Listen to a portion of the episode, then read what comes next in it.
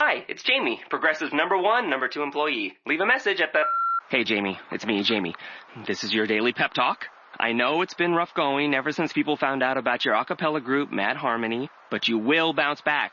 I mean, you're the guy always helping people find coverage options with the Name Your Price tool. It should be you giving me the pep talk. Now get out there, hit that high note, and take Mad Harmony all the way to nationals this year! Sorry, it's pitchy. Progressive Casualty Insurance Company and affiliates. Price and coverage match limited by state law.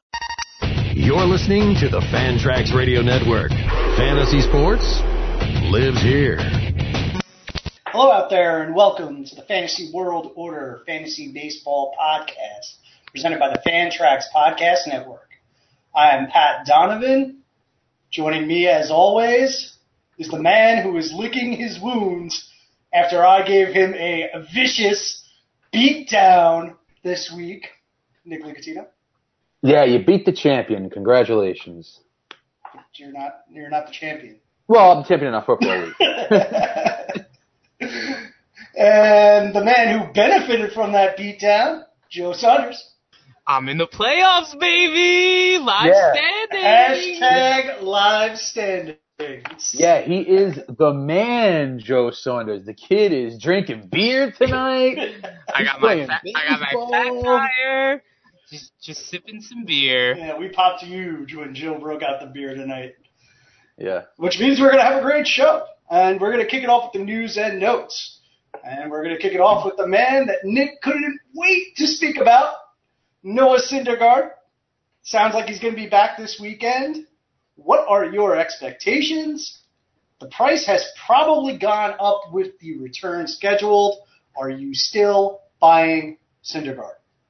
Yeah. So first of all, I wasn't that excited to talk about Syndergaard. I just mentioned that we should talk about Syndergaard Nick. because It's it's July. This is the first time in the entire year you've requested that we talk about somebody on the podcast. True. Well, I'm, I'm, listen, I'm excited because listen, what I did this year for everyone out there who doesn't know is I bought a lot of guys who were on who were who were struggling. I bought a lot of guys who were injured, and I like to buy low every year, and it always pays off. Usually pays off, as I am the most winning champion in our league. Just had to mention that. Tied. Um, well, tied with that. Two championships more than Joey. Um, Four championships more than me in yeah, total. but anyway, anyway, yeah. So I bought Syndergaard when he first got injured, um, with the idea that listen, bottom line is this: he's the kind of guy who second half of baseball, once we get out of the All Star break, he could very well be the best pitcher in baseball or top three. He's got the just some of the best stuff around. Uh, before the injury, he was great, 1.18 WHIP. Uh, the Ks were good. The, the, the ratios were good. He was strong. Uh, hopefully there are no reoccurring issues with the finger. I don't, I really don't think there will be. They gave him a pretty lengthy period of time off. Um, the Mets, you know, played this one safe, not like the last one. They played this one safe, and I think he's going to be all right. Uh, I would have liked to have honestly seen them wait until after the All Star break. Like, why throw him in a game before the break? Like, give him the extra time. But I- I'm okay with it. He's back this Friday, and I'm excited. He's going to be great. Joe, do you have anything to add? No. Do you? Are, are you willing to buy him right now, assuming there is any sort of discount, or are you in strict wait and see mode? No, I'm perfectly okay with buying. Yeah, I would buy as well. Um, there's the risk of re-injury, of course, but he's the type of player that can win you the league, as as Nick laid out pretty clearly. So I think we're all buying, and we're all looking forward to that return. What did I What did I trade for Syndergaard? I don't remember. Um, all right, let's move to Gleyber Torres on the DL with a hip strain. He's set to begin a rehab assignment. What are your thoughts on his injury, Joe? Oh, it sounded minor in nature and precautionary at best. Um, I think really he just needs a stopgap with uh, playing time, or if you need a stopgap, um, and you just need some playing time, guys. Um, Camargo or Goodrum are guys to fill the at bats for now. I like the Goodrum call. Nick, what do you think? Yeah, it seems like it's really not uh, that serious. Aaron Boone's come out and he said since the beginning of the injury that Gleyber, Gleyber will be right back, and um, I, I'm not worried at all. He'll be fine. I'm I'm actually a little concerned. I mean, the hip is involved in everything, and mobility is especially important for a middle infielder.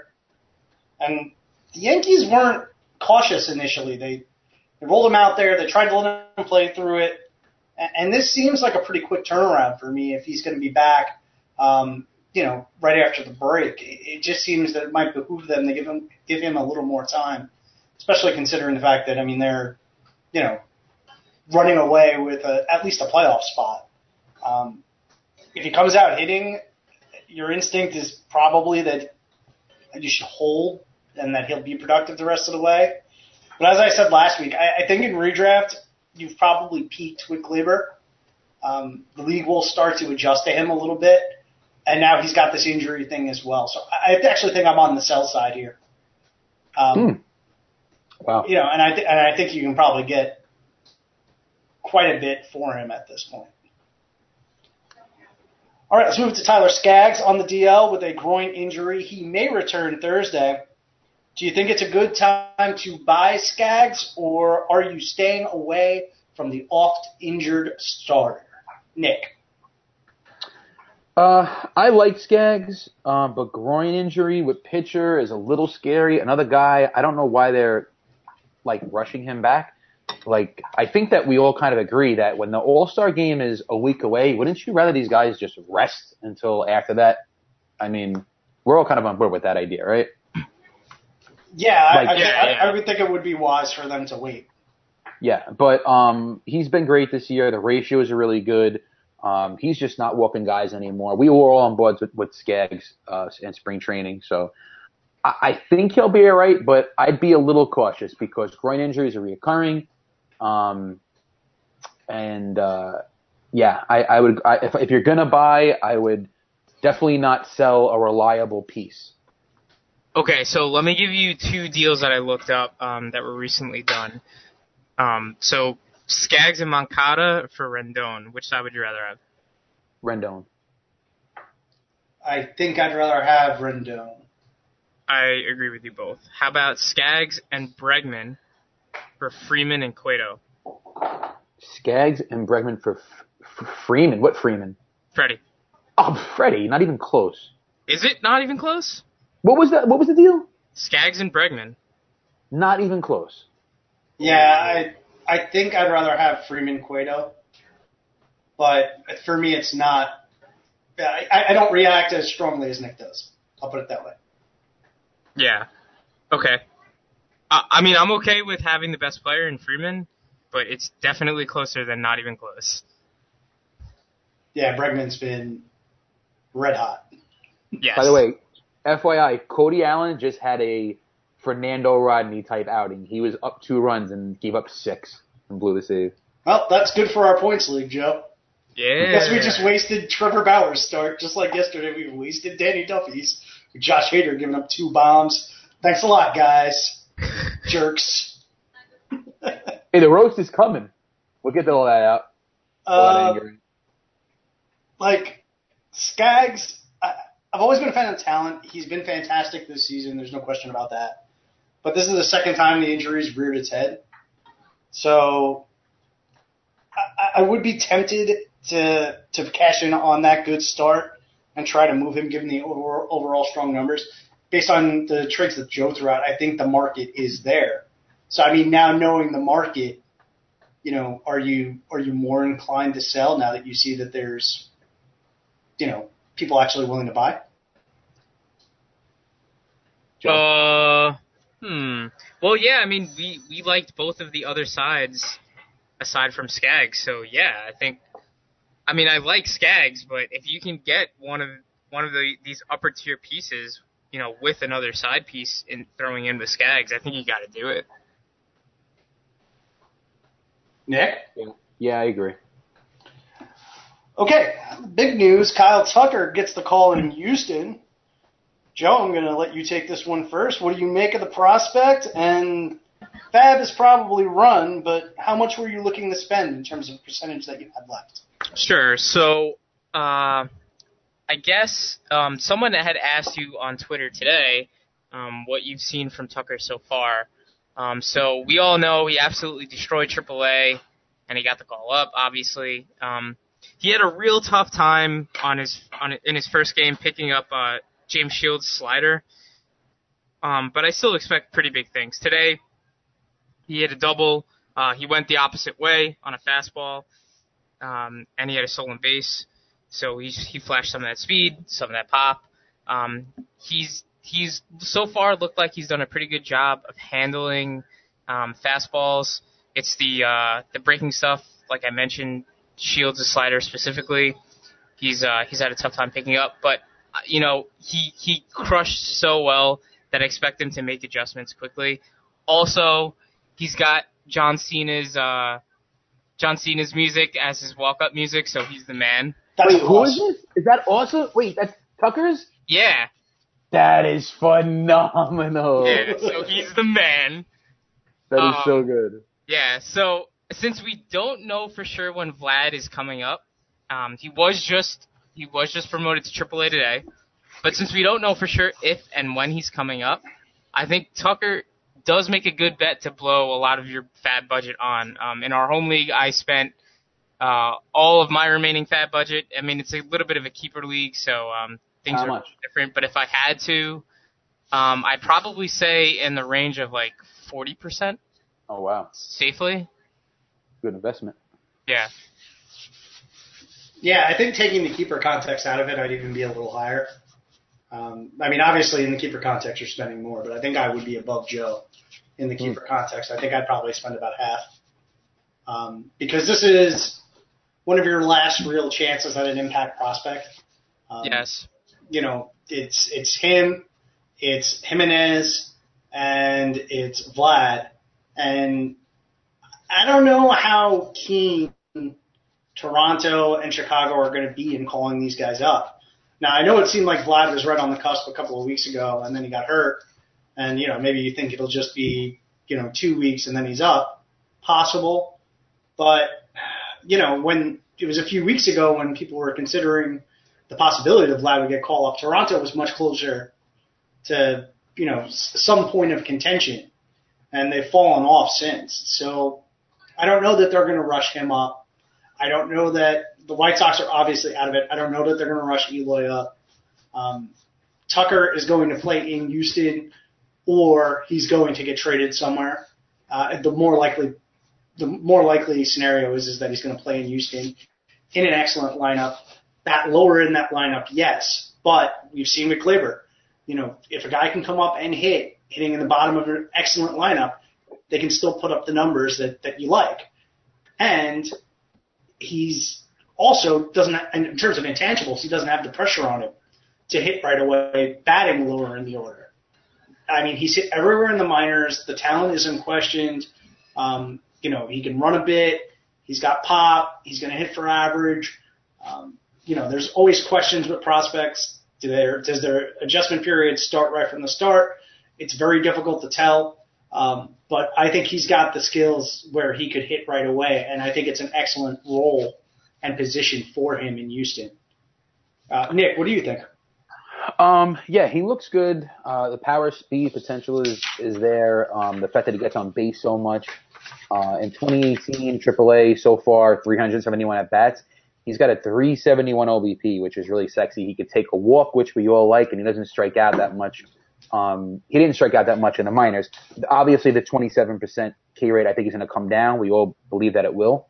Um, so I like him, but I kind of I have a question. So you mentioned the main the main guys, the big names.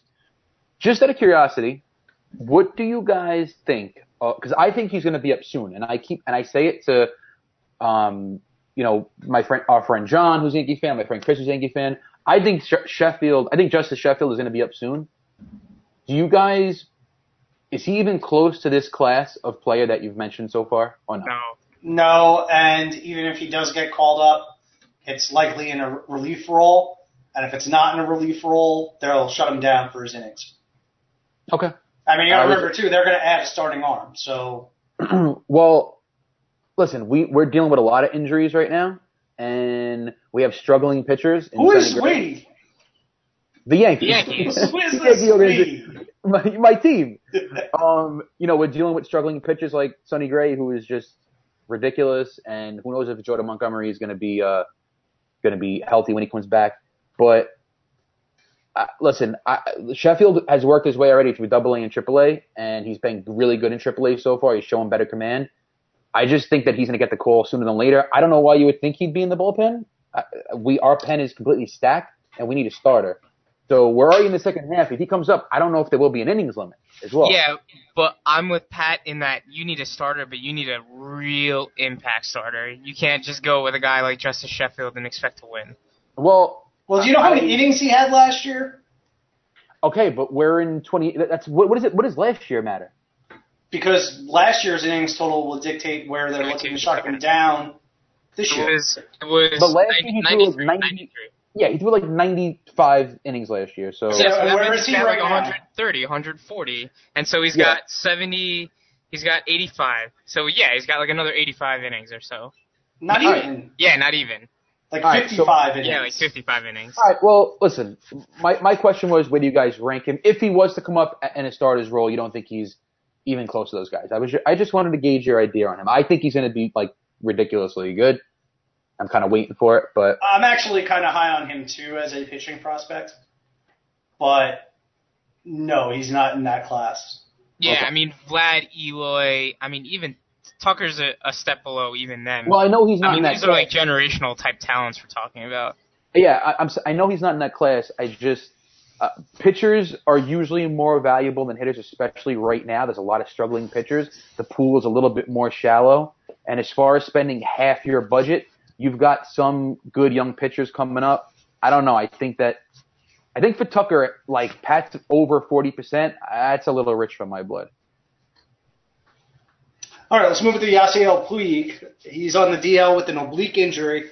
After a slow start, Puig has picked it up. What do you think about him going forward? Ah, the oblique. Stay away from me, oblique injury. Stay far away. I do not like you. You hinder the power and you come back again. So yeah, with Puig, I'm worried. He was already off to a, you know, a pretty mediocre start this year and you know, he started, what do you mean? Well, he started to come around as of late, but Yes, to start the year, he was terrible. that's true. Um, but um, you know, the the oblique is bad, especially for someone if you're relying on him to get you power. If you thought this was the year where he would eclipse 30, uh, you're gonna have some trouble with that. I would shop him around, see what you could get. At this point, you're probably not gonna get much. Um, but if you're looking for a replacement, I like Jesse Winker right now. He's been absolutely ridiculous. He's getting on base like a madman. In the last month, he has a 906 OPS and a 423 batting average. All right, all right, we're gonna get to, Yeah, we're gonna get yeah. to Jesse Winker later. All right. all right. All right. Well, and then all right, one more guy I'll throw in since we, I can't talk about Jesse Winker. God forbid. Uh, Matt Adams is back in the DL. Um, eh, he's a guy that if, if you're facing a righty, you start him automatic. He has a 291 batting average right now, and somehow he's only uh, uh, 34% owned. He's a 925 OPS. So get him in your lineup. Start him against righties, bench him against lefties, and you will get a nice handsome reward. Okay, so I'm the Puig owner, and I'm far less concerned than Nick is. It's a grade one strain. Um, they have a lot of uh, bats that they can use to replace Puig, so they probably won't need to rush him back. Um, sure, he'll lose, you know, probably around a month of, of playing time, which sucks, but it passes through the All Star break, so it's not the worst thing. Um, and he's essentially right where we sort of thought he was going to be at the start of the year. Everyone but me and Nick. Me, Nick, you and I were very high on Puig but his full season pace is something like 25 home runs, 15 stolen bases, 75 runs in RBI, and a 265 average, which is like sort of what you paid for in Puig. Um, all those hard hit balls finally started to land for hits. Um, and again, since it's just a grade one strain, I- I'm really not that worried. Yeah, but like the power is already like down a bit on the year. Sure. So you don't think that the oblique is going to hinder it even more going forward? Or you're just you're just not worried at all about the oblique injury? I- I'm really not worried at all. Ooh. Yeah, I'm actually with Joe on this one. Um, you know, normally I'm like Nick, obliques, I'm completely out, but I'm in buy mode on Puig. I, I don't think it's that serious. It passes through the All Star break, so he's going to have the time that he needs to recoup and recover. Um, he's not going to lose that much volume because of the All Star break. And you know, as far as his performance, it, this is a case where Puigs and the Dodgers' slow start kind of swallowed up his full season line. Over the last two months, he's essentially a 300 hitter with 10 homers. Um, and the Dodgers, you know, are as hot as could be. So I, I think that the counting production will be there when he gets back. And it's sort of Matt, that full season line sort of brings him down. I mean, on Fantrax, he's the 51st outfielder. On ESPN, he's the 48th. He's 56th on Yahoo. So the overall value isn't there. He looks disappointing to whoever owns him. Um, that combined with the injury might allow you to get him at a significant discount.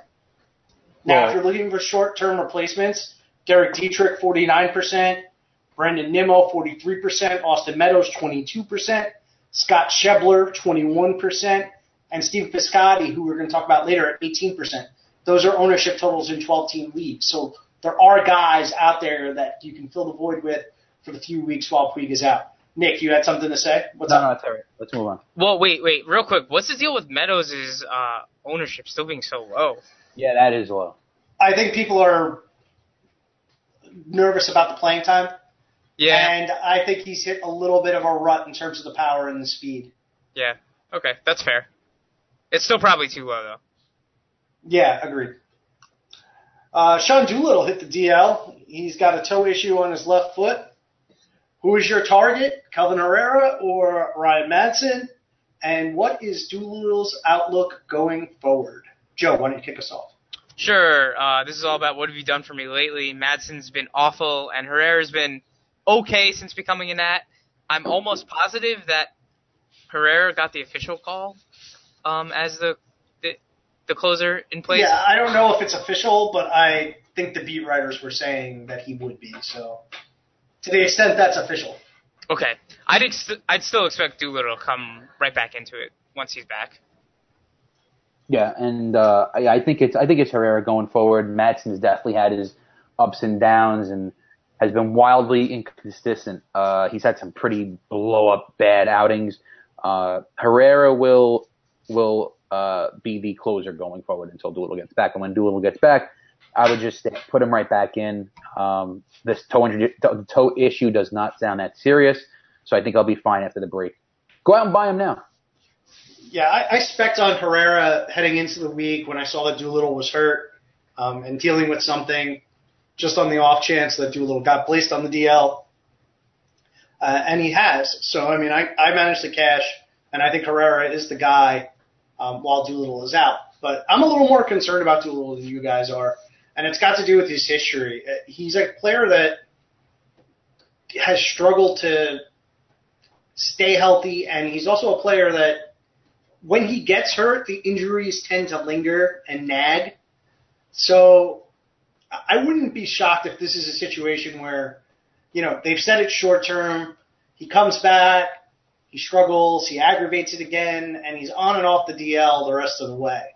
So as as a person who owns Herrera now myself, even when Doolittle gets back, I'm going to hold Herrera for a week or so um, after Doolittle gets back just to wait and see to make sure that Doolittle is all the way back because I, I do think there is some potential here that Herrera comes into saves again down the road and perhaps in a more long-term capacity. Um, and I I don't think the Nats would replace Herrera with an addition. Uh, they might add to their bullpen, but um, you know if Doolittle was out long term, I think Herrera would be the guy. I mean, he's closed for a World Series winner before, so um, you know, I, I don't think that they would be looking to move him out of the role. Um, you know, if Doolittle was to go down. Okay, Avi Garcia was red hot, but he's back on the DL now with a hamstring injury. What did you make of his success? And are you stashing him? And as far as stashes go, would you rather stash Avi Garcia or Ryan Braun? Yeah, I would definitely rather stash Braun. Uh, with Avisail Gar- Garcia, um, he right now has a 1.4% walk rate, and that's a little bothersome to me, especially if you are in an OPS league. That's that's a big shot. Um, but yeah, he was red hot. He was hitting home runs, but at the end of the day, I think with Avisail, he is what he is, um, which is like a 20 home run guy and you know middling batting average. Well, I think 2017 was a bit lucky. The BABIP was like 400 and he batted 330. That was ridiculous. That's not happening again. Um, so yeah, I am uh, I am out on Avisail. When it comes to comparing him and Ryan Braun, it's not even close. It's Braun all, all day long. The team is better. Everything is better. Yeah, Braun. Braun's like kind of sneaky under the radar. I mean, I know he's batting 230. He was batting 235, but he's got 10 home runs and seven steals. It's kind of like Puig, but 30 points less in batting average, which uh, is kind of nice. And you can kind I of assume that batting average is going to come up too. Yeah, yeah it's gonna come up. Yeah, so I mean, yeah, I'm with you, Nick. It's Braun, even with potential playing time crunches. Um, the category juice is just there, and he's a better player. And he's got and he still has the bat speed. Like don't think because he's old he's losing it. Like That's right what now, I'm saying. He's just a better player. the exit velo is 92 on the year. So Yeah, Avi Garcia has that Jonathan Schoop profile that I just cannot get into. Um, low walk rate, high swinging strike rate, bad contact rate. Um, I mean, his O swing percentage is 46%. that's that's really bad. Um, and you know, the the the thing that he's been doing is hitting bombs. But I mean, on the season, his homer to fly ball rate is 38%. Um, that's not sustainable.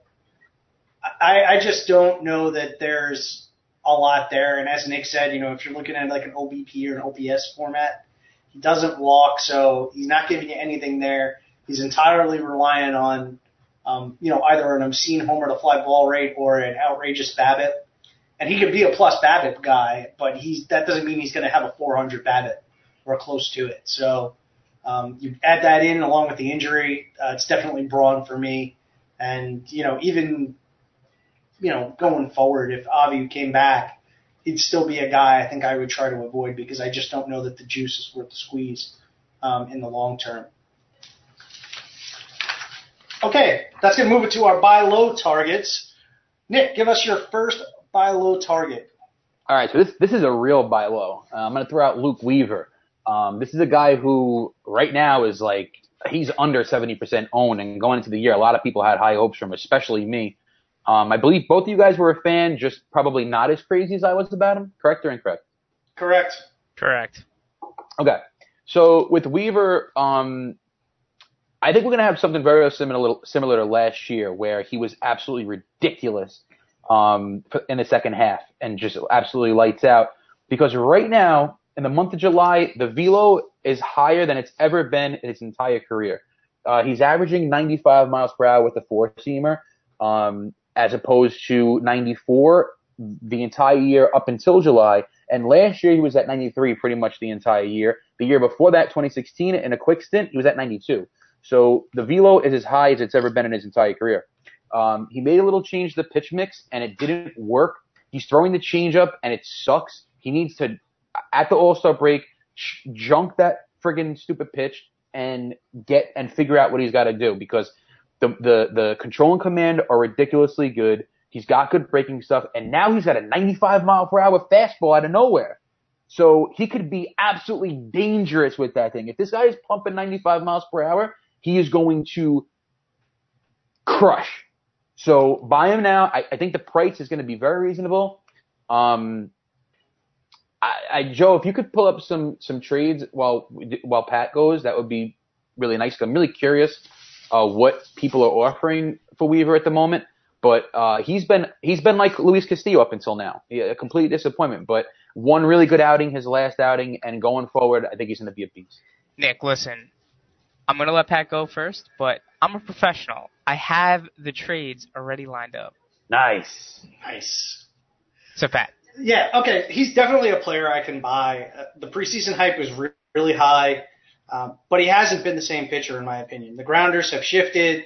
The control has gotten worse. The walk rate's up. The K per nine, the K per nine is down, um, and the swing strike rate is flat. So there was a lot of discussion about Weaver before the year began as to whether or not he would be able to keep, um, you know, the K rate as you know 10 plus per nine with a sub 10% swinging strike rate.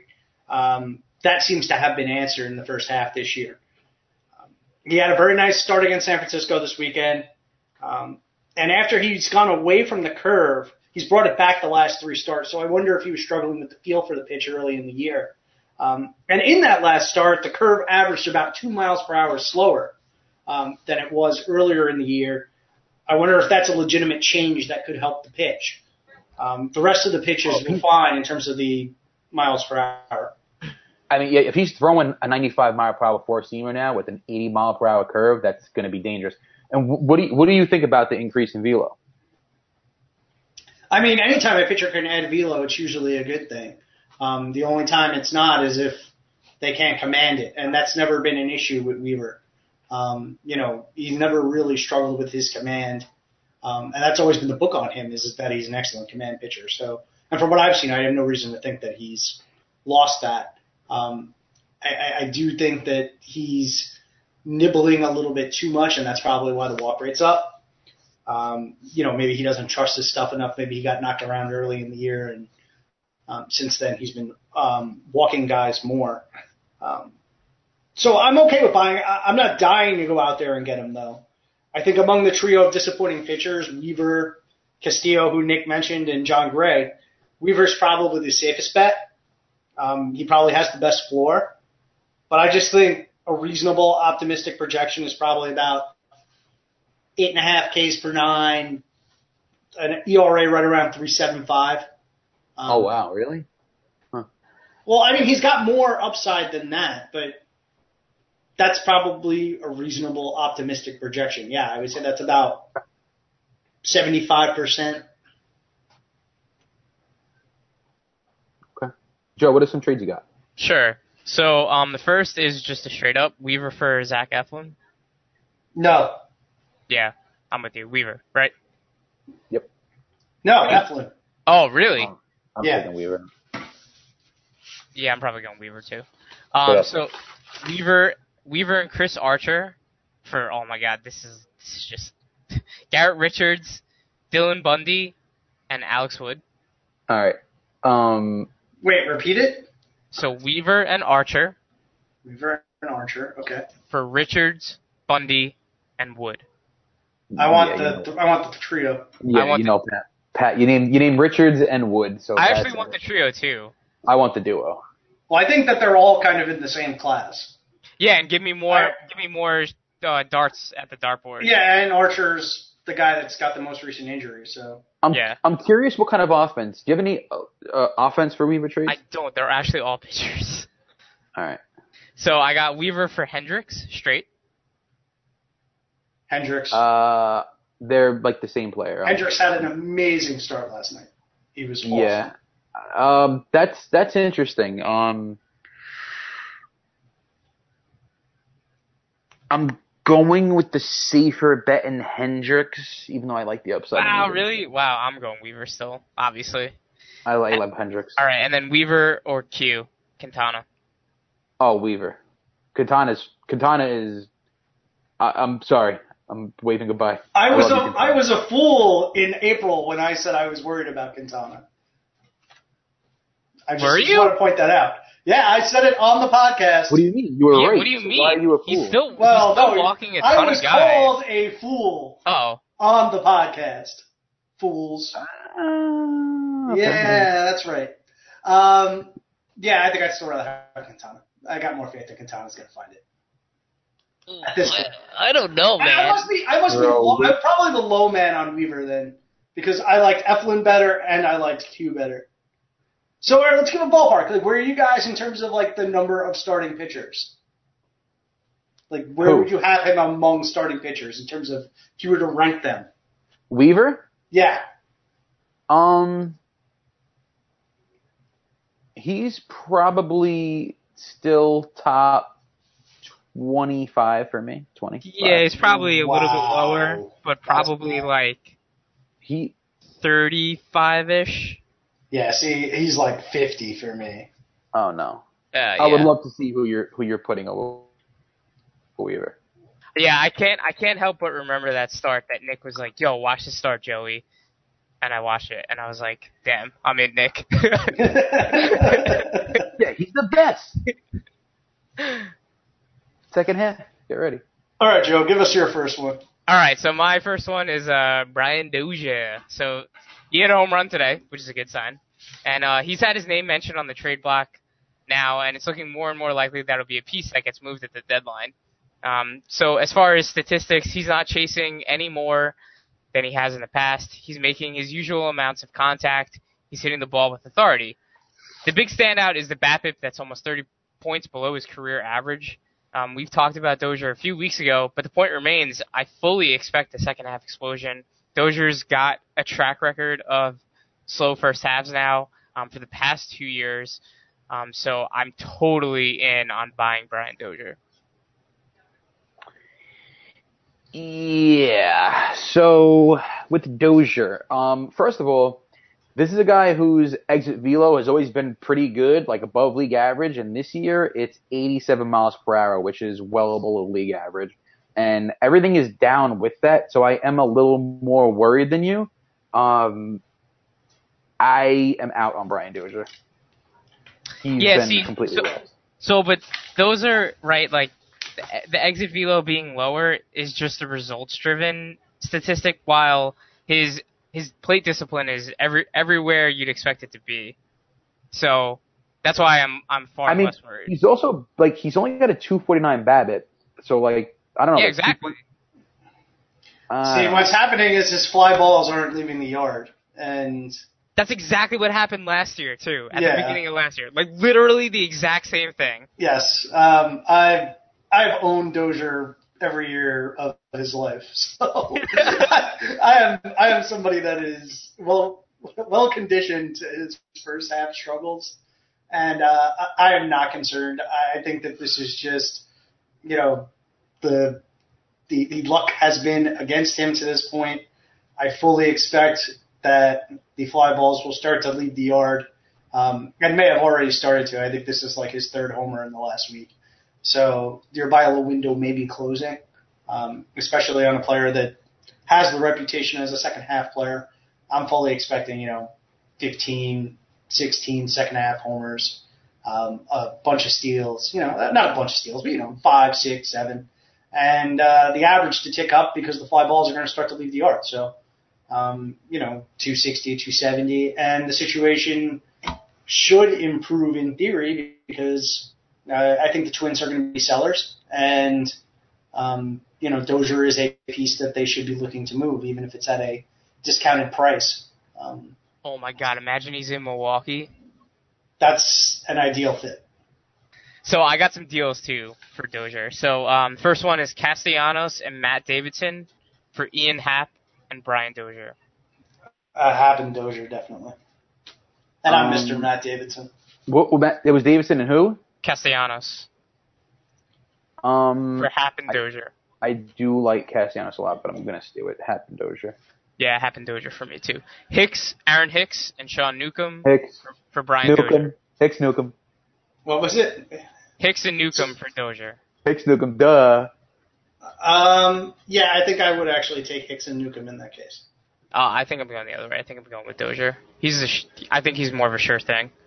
Um, I got Jonathan S- Schoop and Joey Gallo. Hot hitting Jonathan Schoop and Joey Ooh. Gallo Jonathan Schoop stinks. for Brian Dozier and Gregory Polanco. I would much rather have Dozier than Schoop. I don't care about the other pieces. I do like Joey Gallo. though.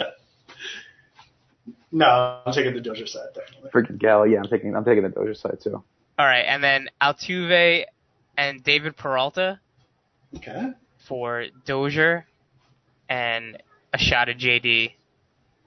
Martinez. Oh, give me give me Joe's, Dozier and Yeah, obviously. Come on, that's not Yeah. close. Whoever made that trade is It is an close. It is close. No, it's not. It's actually it's not. Dozier and JD for who? Altuve. It doesn't matter. David Peralta. I mean, give me another give me another name that makes that a little bit better then. All right, Altuve and Hicks. That makes it. better. No. Yo, Aaron Hicks is just Nick's love child right now. He can't. Yeah, well, come on. I told you guys to draft them. You should have listened to me. Give me give me another outfielder. Um, How about Mitch Haniger? how about Ozuna? Ozuna and Altuve for Dozier and JD. No, Yeah. see, I'd rather have Hicks than Ozuna. Really? Yeah, I think Oh, those two was Pat, kind of come whack. on, Yes, yes, yes, yes. Pat is on board. I told you. Pat, all right, one more question. Who should be batting leadoff for the New York Yankees? Say it. Oh, my Brett Gardner against righties. Say it. I just said it. Brett Gardner against righties. You shut up. You know it should be Hicks every day, you bastard. All right, well, that'll move it to my Vilo candidate, Rich Hill. Uh, Oh my Hill's performance overall has not been up to par, and that's evident from his season-long results: a 4.56 ERA with matching peripherals, a 1.71 homer per nine. When he's pitched, he's been inconsistent. But the the stock or Rich Hill's stock is as much about performance as it is about him staying healthy or his inability to. He's missed time twice this year, and he has a neck injury that he's fighting through now. Um, he's going to be pitching tonight. Uh, if you can swallow the risk, though, Hill has made an adjustment that's produced results since he came back from his most recent DL stint. 22 and two thirds innings, 26 Ks, a 278 ERA, a .97 WHIP, and a 6.5 K to walk. With that sort of surge, you would think the window is closed, but I think because of the risk, you can still get him at an undervalued price. Um, when healthy, Hill's a top 25 caliber arm in terms of results. And I would bet you can get him for a fraction of that cost, and would definitely be buying him down the stretch because I think he's a difference maker. Um, yeah, so this is only if you have the huevos. This is for someone with very big huevos. Um, Which I have.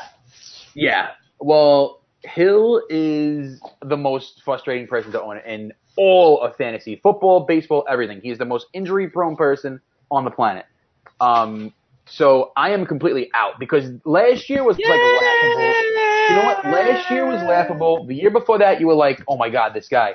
And now it's just like, you, you stay away from me. It's over. I'm done. Because the problem with Hill is he will go out and throw eight innings of perfection and look beautiful. And then after the game, you'll hear that during the game, uh, he jammed his left pinky on the ball and he's gonna miss another two weeks. It's, it's ridiculous. So I am not done with the headache anymore. I want no part of him. Yes, the price is probably good because the Hill owner is like, all right, I'm sick of having this guy with blisters and fingernails and whatever the hell else is wrong with his hands. Um, so whatever. Uh, no, I want no part of Richo. I don't care who it's for. The headache. Uh, yeah, I'm with Nick, and some of these deals aren't as good as you'd think. So, um, I've got Hill for uh, Matt Boyd. Oh my I'm definitely god. taking Hill. Yeah, right. All right, you know Well, what? that's I'm exactly my Hill. point. Is he's like that's free. All right, wait, wait, wait. Uh, that's free, but, but Pat, how much you buy? All right, so let's make it easy. Instead Well, of let's him see a what player, else Joe has. All right, before we great. start. all right, all right, Hill or Daniel Murphy? I think I'd rather have Hill because I think Murphy is toast. I I agree with Pat actually. I, I I've never been a Murphy guy, and especially this year, he's done skis. I'm, I guess I'll take Hill by full the full. All right, Hill and my preseason velocity uh, extraordinaire Cole Hamels. Hill. Can you Um, imagine Cole Hamels in Yankee Stadium? I, this is, again, this is Hill by default. You're naming some really shitty players right this now, was Joe. my point. Yeah, I mean this is past point. These are the deals that are going out. Or Musgrove for Hill. Hill. Hill, but but no, no, no, no. no. What do you mean? But these were Wait, wait, wait, These are legitimate. These are trades. These were legitimate trades that were made. And this Okay. is exactly my point. You can get him for the last pitcher on your staff, and you But got a shot owns- at a top 30 guy. If you own Cole Hamels, you're you're an idiot. You shouldn't own Cole Hamels. How, no matter how deep I you're agree with you. So that's what I'm saying. You're saying to buy him, but for what? You need to give us a line because Joe's naming guys that are waiver wire fodder that stink. Like if like like throw us a guy. Give me a line, a good line. For Well, I'd him. rather have I'd rather have Hill than Luke Weaver. So Oh, he's yeah. inside my You top 50. nuts. Easy. Oh yeah, nuts. I- I'm with Nick on that one. That's crazy. Okay, well, I'm, you want you wanted a name, so I gave Alright, you a alright. name. Um, Yeah, okay. Let me try and think of another one on the fly. Yeah, if I Uh, offer you Luke Weaver for Rich Hill right now in our league, there is no way you're taking it. no, there is I'm no not. way. I'm not taking it. I'd rather have Rich Hill. Wow. Offer it to me. I dare you. I would just decline it. No, because you know what you're doing? Oh, this is all a ploy! This you son of a bitch! This No. whole thing is an elaborate scheme to It's get not. Luke Weaver. It's Oh not. my god, that's Pat's music! You knew I would It's bring him up, you son of absolutely not. It's Reverse absolutely not. psychology. Um, all right, so listen, I'll, na- I'll, I'll throw out a name of a guy that, that I actually own. Uh, I'd rather have Hill than Jameson Taillon.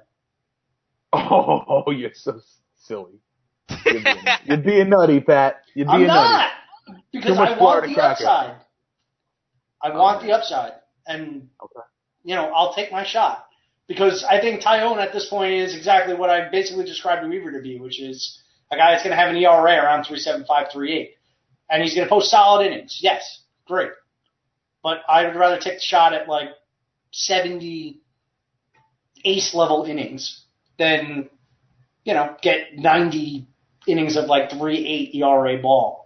Who's like a- pitching 70 innings? You think Rich Hill is going to pitch 70 innings? He threw 100. He threw 130 some odd last year. It's not out of the realm of possibility that he goes 70 innings clean. Well, how many games do we even have left? Uh, like sixty-five? Yeah, no, he's not way more than that, Joe. We No. like 75 left. Is it? Well, the All Star break is late. 162 games. Yeah, the, the All Star break is late this year. But I don't Yeah, think so- we're that far along. I think you're. I think you're bugging. I don't know. But listen, bottom line is this: you're you're if you're trying to pencil in Rich Hill for seven innings out there, if you're listening. But this is all. But this is all like a a, a, a pointless conversation, right? it is Because at It's the a- end of the day, because at the end of the day, I don't have to trade that level of pitcher to get Rich Hill. But wait, Okay. I have. But now here's the thing: you're buying the upside in Hill, right? Like you're all about the upside in Hill if he pitches seven innings. Okay. But what happened to you buying the third pitch in Taillon going crazy? Now you want to sell a guy who's definitely going to get you the innings and has the upside that you spoke so highly about, but you want to trade him for a guy who could potentially pitch you 20 innings and has upside as well. Like, Well, I still do. I, I still do think that Taillon is a better pitcher with the third pitch, but I've also watched him and it hasn't come together the way I thought it would. Mostly for the reasons Joe wor- Joe laid out originally, which was he still doesn't really have an answer for lefties. Wait, Pat, let me ask you something. Something Sure. that's constructive. And then we should probably move on from Rachel. But does does being in a head to head or roto format change your opinion on Hill or is it the same regardless? I mean, anytime you put anything in anything into specific context, it's going to change. If if I need the home run and I'm trailing, Rich Hill is the play. If I'm in first place in a roto league and I just want the innings because I I don't want to have to worry about plugging in some guy off the waiver wire for 45 innings if Rich does get hurt, then yeah, I'll pass and I'll keep the guy that's more of a top 40-ish starter without the top 20 upside. Um, as far as head-to-head versus roto, I mean, no, I don't know that it changes the analysis that much. Um, I, I, I again, I, I, I personally would rather reach for the upside and try and get the elite innings than hold on to a guy that's just going to get me top 40-ish innings the rest of the way. okay. I just never thought there'd be a day, Nick, where you were on Team Joe for Rich Hill. That was like the most heated argument we've ever had on Rich Hill. well, because And I'm still right because at the end of the day, I don't have to. No, because I don't have to give up the guys you're talking about, Nick. you just said a second ago, this is none of this matters. It's all hypothetical. Like you Well, no, I was saying what our argument was about was hypothetical because you brought it to a place where I have to pay a top 40 price for him. I don't have to do that. I can go out and pay a top 80 pitcher for Rich Hill right now. Okay, in I can trade case, I- Matt Boyd. yes. In that case, well, listen. In that case, I agree with you. Yes, if you could trade, we all took him over Boyd and him over Hamilton. Yeah, yeah, case, yeah. Yeah. You could, de- but if you, all right, how about this? If you don't have a DL spot, does it change at all? No, because I'm assuming. Oh, it, it all again. Context depends. Context is king. So if I if I have if I don't have a DL, but I've got like a decent amount of bench space, I'm still fine with taking the chance. If I don't have a lot of bench space, then yeah, I'm probably not looking to own Rich Hill.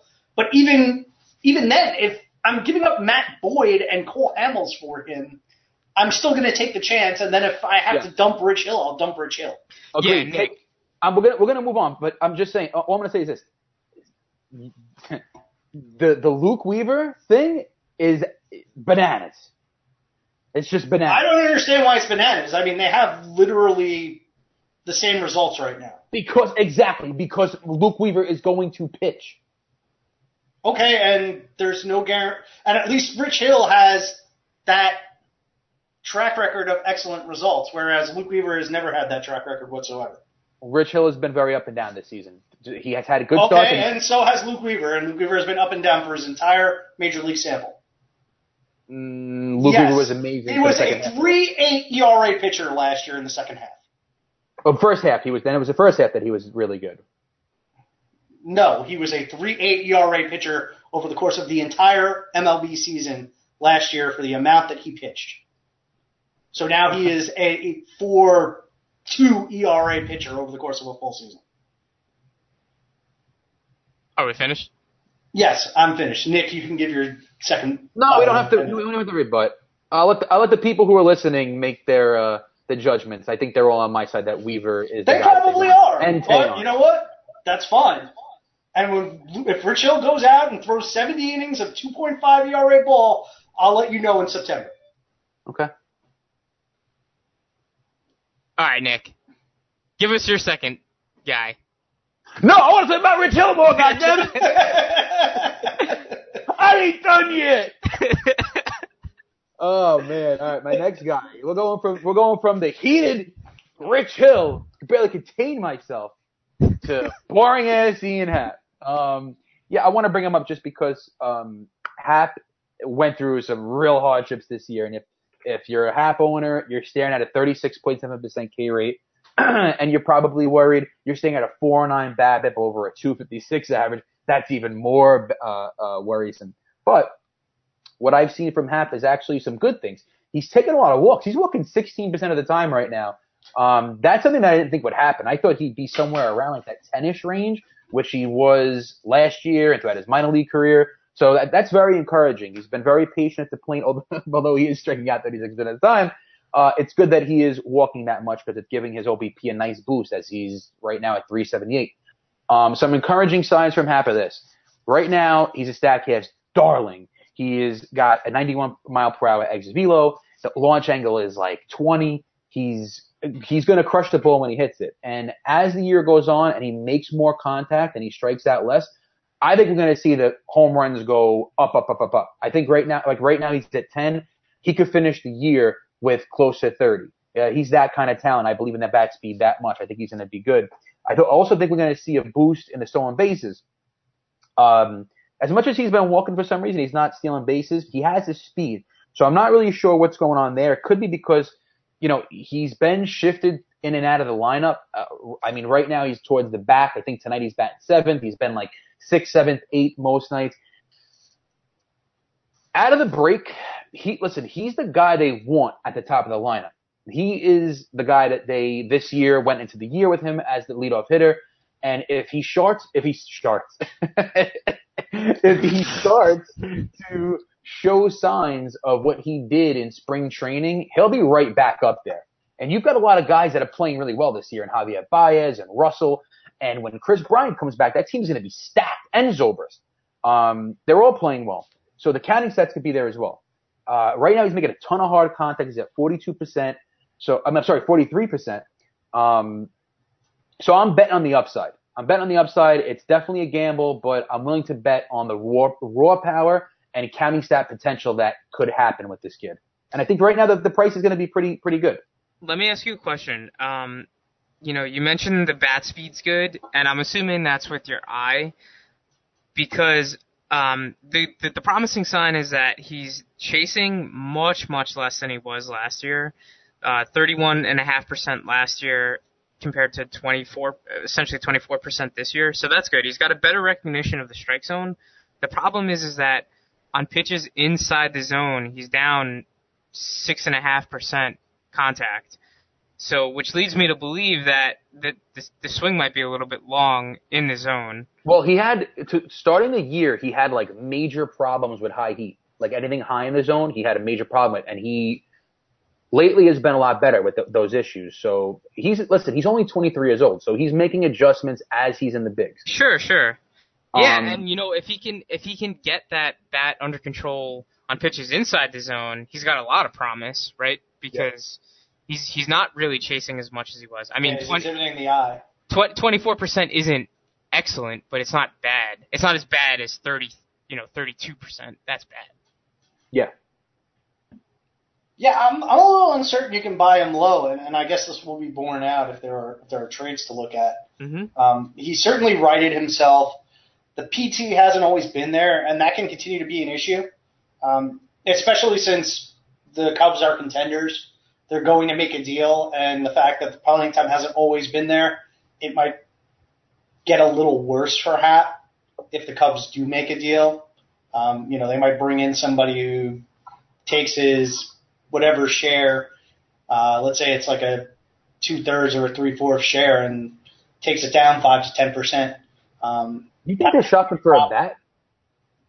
I think they've been linked to like Adam Jones. I, I remember seeing that earlier today. Ugh, God. Yeah. What, why? Well, I, I don't know, but that's that's what I read on MLB Trade Rumors. Um, at least that's where I think I saw it.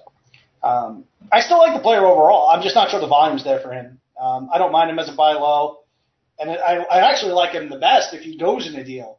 If they find a way to trade him, that would be fantastic because then he can get the full time at bats, and I'd rather have the volume than the situation. All right, so let me give you some of these. Um, first is Ian Happ for Hosmer or and Reynaldo Lopez. I'm taking Happ. Happ for I'm sorry, you broke up Hosmer and Reynaldo Lopez. Give me Happ. Um, I'm Yeah. taking the duo. I think. Dude, where Hosmer's been so bad. I, I view Reynaldo Lopez as a zero. yeah, me too. He's he's, he's Ho- Hosmer's been Hosmer-esque. No, no, he Isn't he hasn't. batting like 265? Dude, he has nine home runs right now on the year. He's on pace for under 20 home runs. He's hitting 258 with a 739 OPS. Hmm. Okay. Yeah, it's not good, and the power's not there in Petco. The- He's got issues, man. All right, But- I didn't realize it was Yeah, so go- bad. go ahead. Sorry. Go ahead. Um, what else? all right, yeah. The next one is Happ and Goldie. It, I mean, you don't even need the rest for Dozier and Fulte. Um, and Goldie, not close. Yeah, yeah, it's Yeah, not close.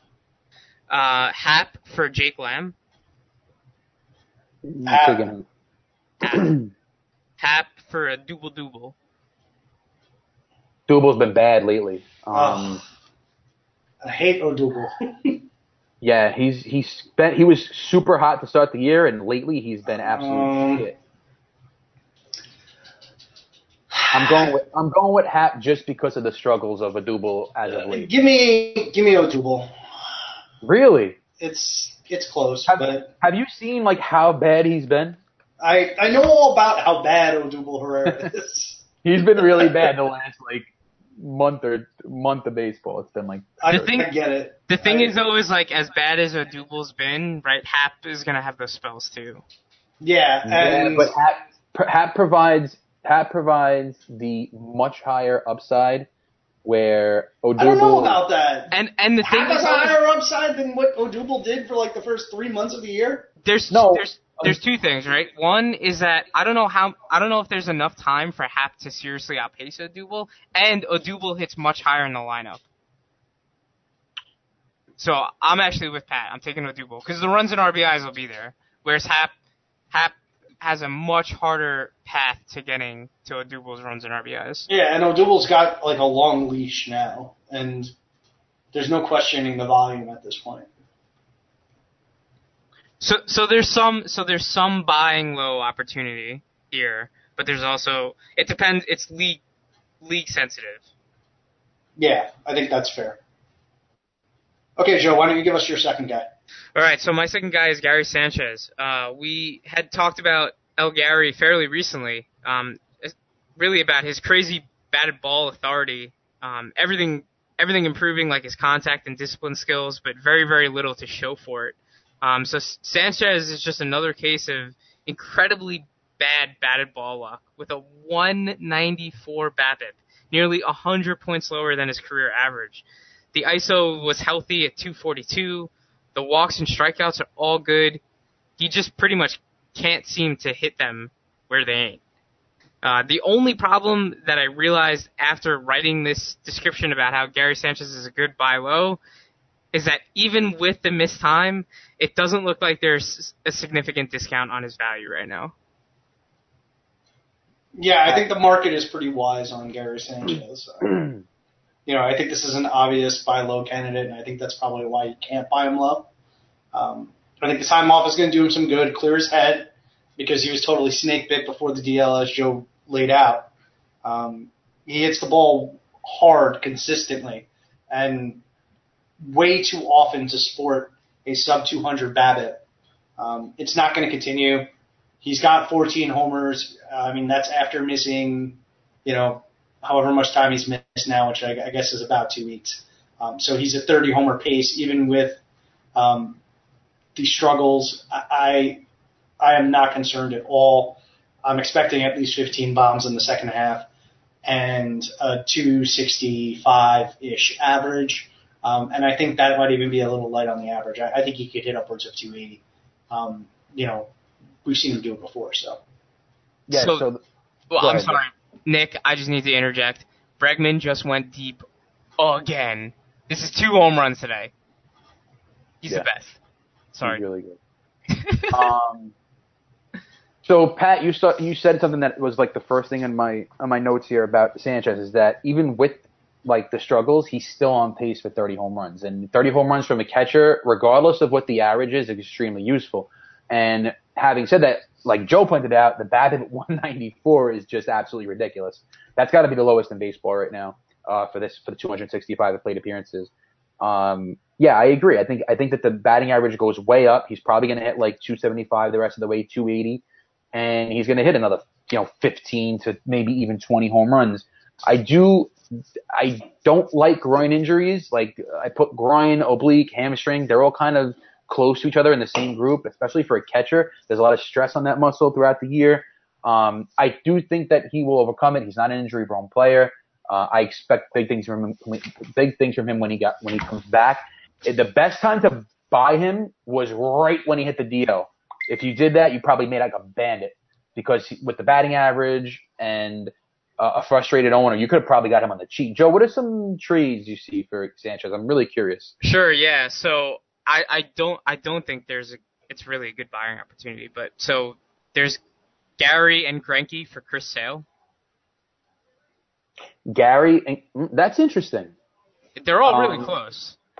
That's interesting. Um, it obviously depends on who you have a catcher in your team. Um, Yeah. let's just say you have Wilson Ramos. Let's just say who's like middling, like the oh middle. yeah. Uh, I don't know. I mean, I think I'd almost always rather have that pair because that pair is really good and Greinke's been I'm taking- awesome. I'm taking Greinke and Sanchez. I think, even though I don't know, man. I don't know. I know, I know. Sale's and ace, but Greinke's been so good. You know what? I think I would side with Sale. Uh, yeah, uh, this is that's a really good trade. Like in any league, if someone made that trade, I would I just be like, yeah, that's fine. It's so even. But the only the only departure I have is if it's a if it's a 12 team if it's 12 team mixed or less, I want Sale. If it's a deeper league, I want Sanchez and Greinke. yeah, that's good. That's a good point. I'm I think I'm going with um. I think I'm going with Sale too. I'm switching course. Yeah, I like the I like the idea of Sale better. It's tough. All right, this one's this one's a bit of a buy low, in a sense, but it's not an outrageous trade. This is Gary Sanchez for Jose Abreu. Oh, Sanchez. I agree. Okay. Right, I'm taking Sanchez too, but it's not. It's a buy low, but it's not a. It's not a bad. But you're also buying low on Abreu. That's the thing. Yeah, it's kind of a it's a little bit of a challenge trade. Brady's And been better, but I mean they're honestly I, I think they're nearly identical players. Um, Yeah. Abraham But- gets a little bit more in the average department, but Gary's going to have the counting numbers on a day by day basis. Um, Yeah, and to me, it all comes down to the catcher. and then you're yeah, like they're so they're so close in terms of what their actual production will be rest of the way in my Yeah, mind. they- you'd that rather they- have positional eligibility. Yeah. Yeah.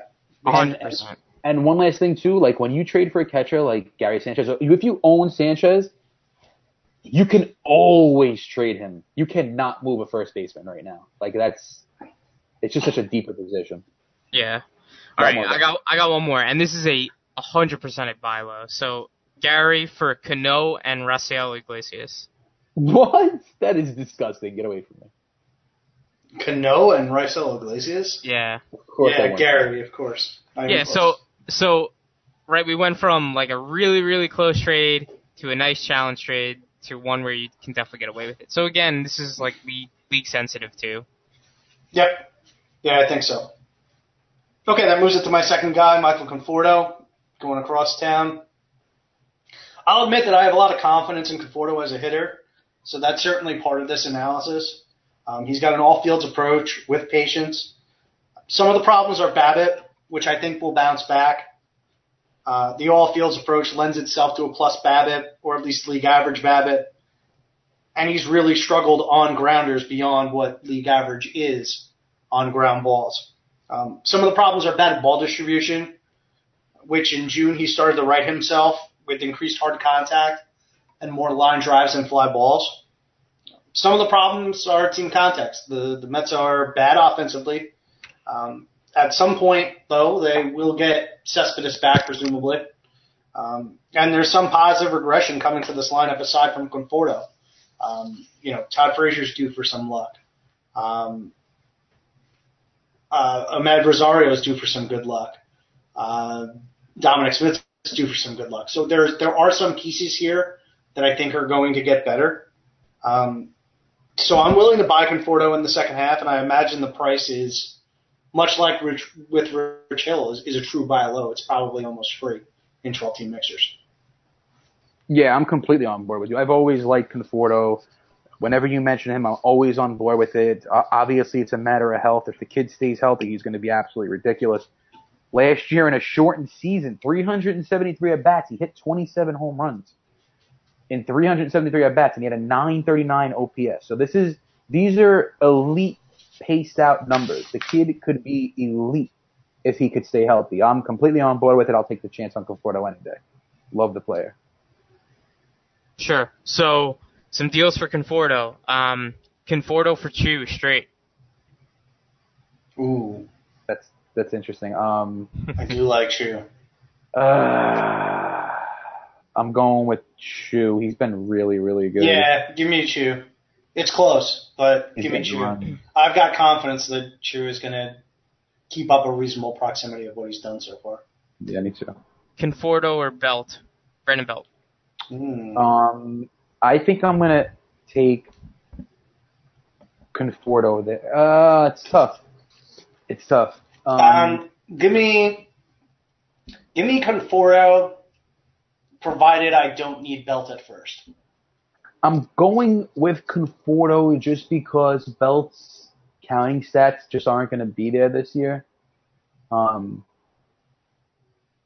yeah, give me Conforto. All right, I got one more. Joe, where Conforto, are you on that one? Conforto or Belt. hmm That is like the perfect line, by the way. I think I think I'd take Belt only because I think he's had the better year so far. Um, long term potential, I think Conforto's clearly got him beat. But I think for the rest of the season, I'd rather have a guy that's recently been more successful. Okay. Um, all right, so one more: Conforto and Kershaw. I promise this is good. Conforto and Kershaw for Springer and Zach Eflin. Conforto and Kershaw for Springer and Eflin. I want Kershaw and Conforto. Um, I'm going Give me with the ace. I'm going with uh, I'm going with Springer here. I don't, I think Kershaw's got is gotten. He's going to get hurt again, in my opinion. I hate to say it.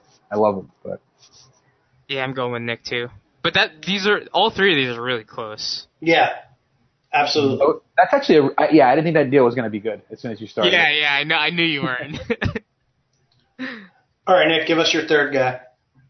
Uh, I don't have a third guy. so give us your fourth guy.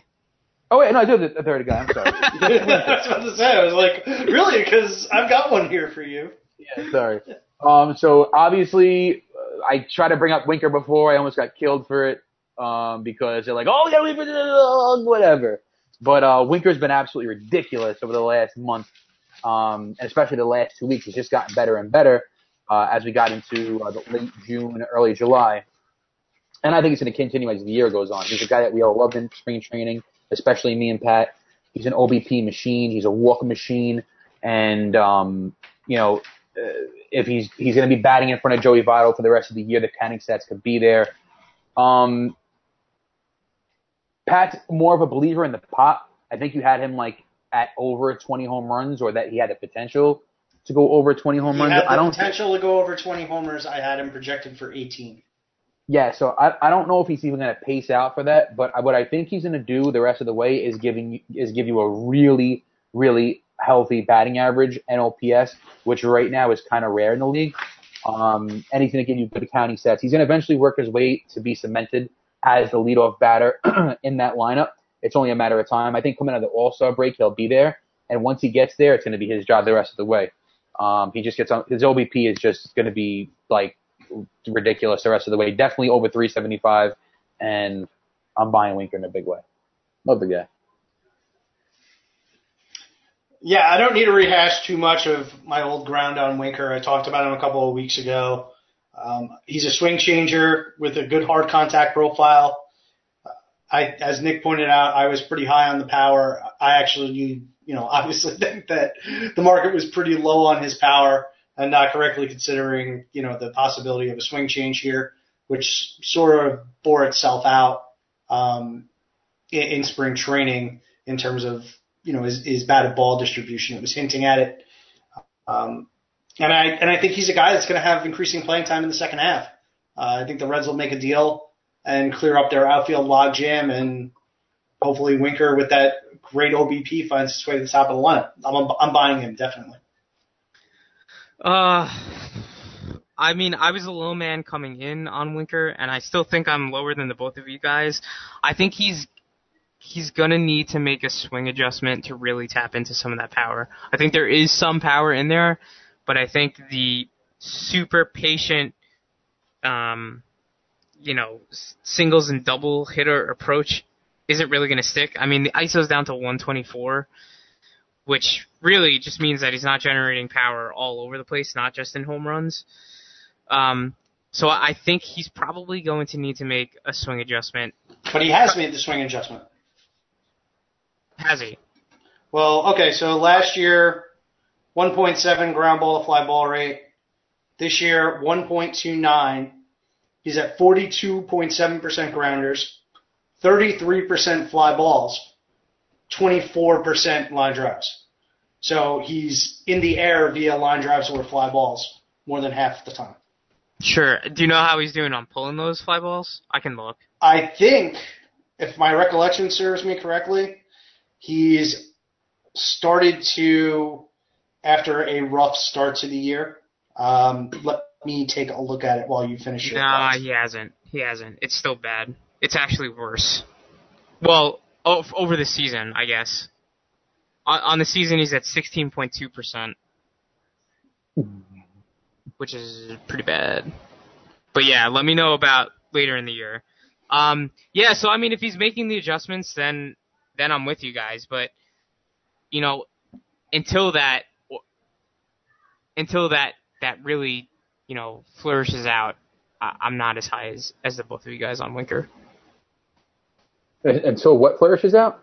uh, you know, some sort of swing adjustment to generate more power. And I think he's probably going to have to sacrifice that, the batting average, to get there.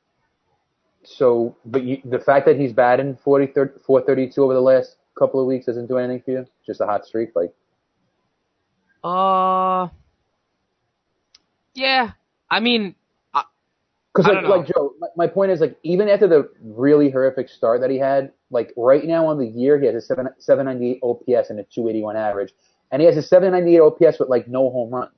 well, the, I, I think that's that's the thing though. That's like pretty bad considering that his on base percentage is almost 400. I- But I, I know, but imagine if he starts hitting home runs. That's true. That's true. But like an 800 OPS with a a 400 on base percentage is like pretty bad. That means like most of his hits are singles. You Yeah. know. Okay, so the fly ball data since May 1st is a mixed bag. So he's only pulling 20%. Okay. But he's 44.4% hard. So this is like the Michael Conforto profile. Hmm. So Sure. to me, it looks like 20 homer pop, but that's what it's what's looked like to me from the start of the year. So, um, you know, it, it might be a little confirmation bias on my part, but he's hitting the ball hard in the air. So there's that. Yeah. All right. I mean, I, I'm taking a wait and see approach where you guys are buying. I think that's it. Okay, are there any trades on Winker or no? Uh, no, I don't have any trades on Winker because Nick threw, I didn't threw, me, threw me a curveball. Yeah, he threw us a curveball Andrew. Miller? It's Yeah. okay. All right, my my third guy is Adam Eaton. Um, so we obviously all know my obsession for Eaton. So this pick is more about it coming down to playing time for Eaton. Um, since he's come back from the injury, he's been mix and matched with the Harper Soto combo, obviously, and uh, Taylor getting the getting some playing time. Um, as well as Taylor's run, I just think that the Nats are really easing Eaton back into full time playing duties, as Taylor's batting near the Mendoza line. Um, so you know, this is just a again just a case of playing time, right? He's when he's in there, he's a reliable source of batting average and runs with a little bit sprinkle a little bit of pop and stolen bases. Um, and he can be had for he can be had for cheap.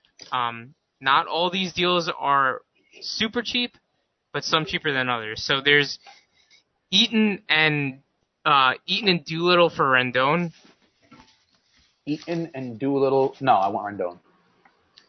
Um, yeah, give me a Rendon, but again, if Doolittle was completely healthy, I might feel differently. Yeah, Okay. agreed. All right, uh, Eaton and Mikolas, or Javier Baez and Jose Berrios. Mikola. Oh, um, I'm taking Berrios and Baez. Yeah, I'm Berrios and Baez as well. Wow. Yeah, that's one I thought I'd get you guys on, but I guess Well, not. I would have thought Pat would have took the other side as well because he's not a Baez or Berrios guy. But it- we're we're at we're at the point now where, like, we're in the middle of July and they're having really good years and there's no denying it. Yep, that's pretty much sums it up. All right, Eaton or or uh, Dylan Bundy. Eaton. Tight. Um, give me Bundy. Okay, yeah, I'm going on Eaton too. All right, that's the last one I had because the other ones are are no good. Yeah, I was mulling Eaton as a potential target on this list. Um, so, I mean, I like the choice. The risk is so high that I- would think his acquisition cost would be low, but from those trades, it doesn't sound like it's all that low. Um, Hmm. It sounds like he's still being viewed as like a somewhere between a top 100 and top 150 asset. Um, you know, he's been back about a month. He's been middling at best. Um, he's stolen two bases, which is a good sign. It means he's starting to feel healthy. Um, and he's also hit at the top of the lineup on most days. Um, so I'm down to buy, but according to the price, it's a bit too high for where I would be, feel comfortable. Uh, I'm going to segue this a little bit. Sorry, Nick. You know, you you both mentioned that uh, Baez and Berrios are having good seasons, and that's definitely true. But do you know what Javier Baez's chase rate is right now? It's probably 47%. It's 48 percent. Yeah. This has this has Rougned Odor written all over it. But but it's mid July and it's still working. Nah, sure, but it's gonna oh. crash so hard. Yeah, It might- it's gonna, I don't know if it's gonna happen this year too. It might not, right? Like could. I'm with you that it might not. That he might play the rest. He might go through September and be fine. But man, next year, Here's I'm the- here's so the far one- away. here's the one difference though, and I I think this is the difference because I don't have the numbers in front of me. You do. Yeah.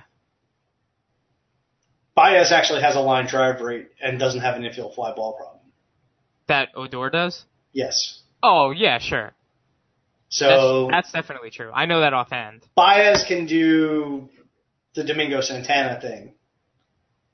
Well, he's actually got a bit of a pop-up problem, but that's splitting hairs. Who does?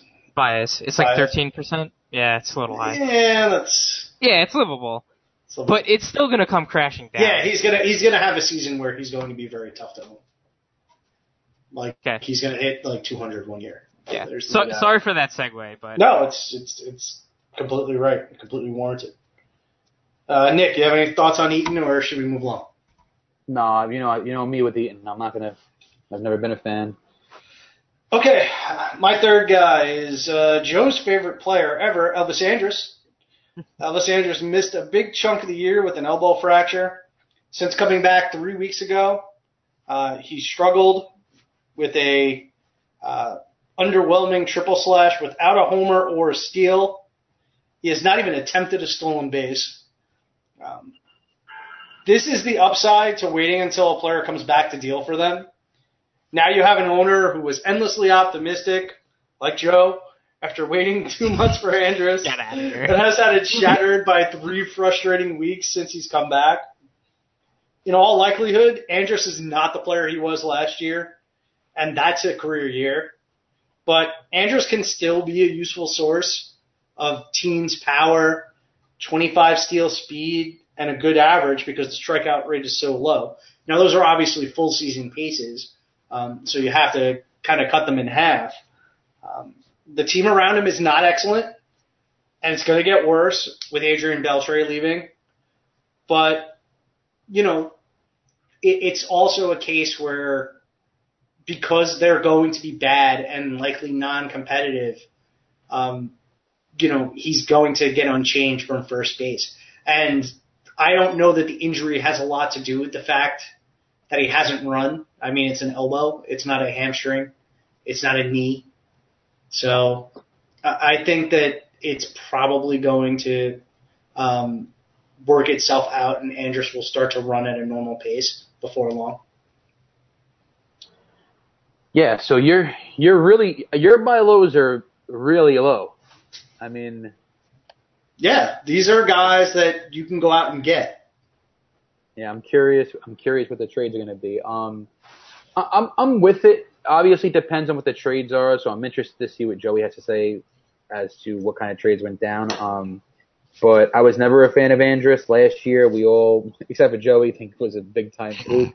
Um, you guys are killing me right now. as after the break, after the break, how could you not think that the steals and home runs going to go up? Um, I, I- I'm kind of buying, uh, but I am not buying. I'm not excited to buy whatsoever. So, uh, I'm with you, Nick. I'm not really excited to buy either. What? Shut As- up, Joe. as you drank far too as- much fat tire tonight. As far as far as Go As back far- to your milk. as far as deals, uh, first one is Andrus for David Peralta. Andrus for David Peralta. That's a good line. Um, I'm going with. Ugh. God. Um, can I can I choose none? None guy? No. All right, I'm taking David Peralta. Yeah, give me David Peralta. I guess. Yes. Peralta. All right, Andrus and Charlie Blackmon. Four. Oh boy. Yeah, this is like the Nick All Star team for Charlie Morton and Scooter. Oh So- no. Andrus, Charlie Blackmon for Charlie Give me- Morton and Scooter. Give me give me Charlie Blackmon. Yeah, give me Charlie Blackmon. Yeah, give me Charlie Blackmon. It's it's close. It though. is close. It's I mean, interesting enough, but Depends on how you view. He he, Scooter strugg- he struggled this year. It depends on how you view Scooter Gennett. Yeah. All right. Or a- Andrus and McCullers for Segura and Pivetta. Segura Pivetta. Andrus and McCullers for Segura and Pivetta. Ooh. Definitely Segura. Segura is the best guy in the deal, and Pivetta and McCullers are like almost the same guy. Yeah, you know what? You're right. Yeah, I'm You're with right. Nick too. Uh, breaking news: Garrett Richards coming out of the game in the second inning. Shocker. All right. You hear I'll- the I'll misery in Give me, voice give, me, there. give me that Chris Archer. Uh, who was the other? Who was? Who were we talking about? Chris Archer and what was it? Skaggs? No. Oh, Weaver. Weaver. Give me Archer and Weaver. yeah, fastball down a whole bunch between batters. So Oh we'll man. see. Yeah, so A- Andrus isn't that cheap either, though.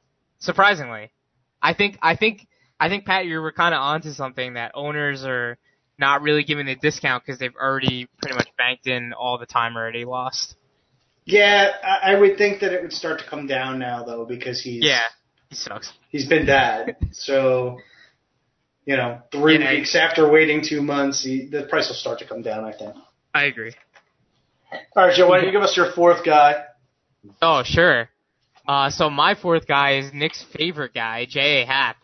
So his last two outings have been absolutely horrendous, giving up uh, six six run six and seven runs, and he's ballooned his ERA to 4.44. We we fairly recently talked about Happ and how he's gotten better in the strikeout department.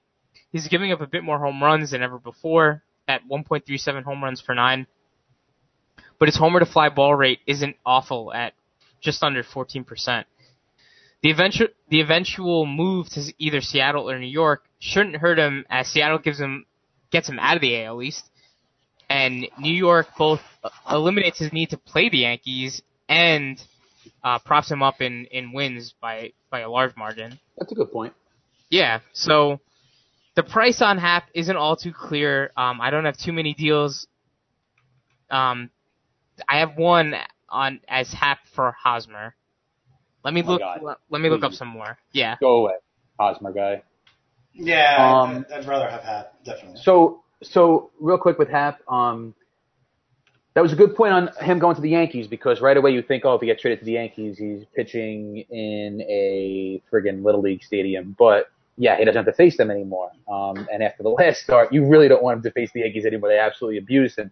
But Happ is, I'm the Happ owner this year. I said it all, all off season that he is like one of the most valuable guys as far as ADP goes, and he's proving that. The, the K to, the K per nine is ridiculous. He's striking guys out like crazy. The command is there, and the velo is actually going up, which is like a really good sign from a guy who's at this point in his career. He's not breaking down mid-season. Um, in July, it's his high low velo of the season so far. He's averaging at 93.42.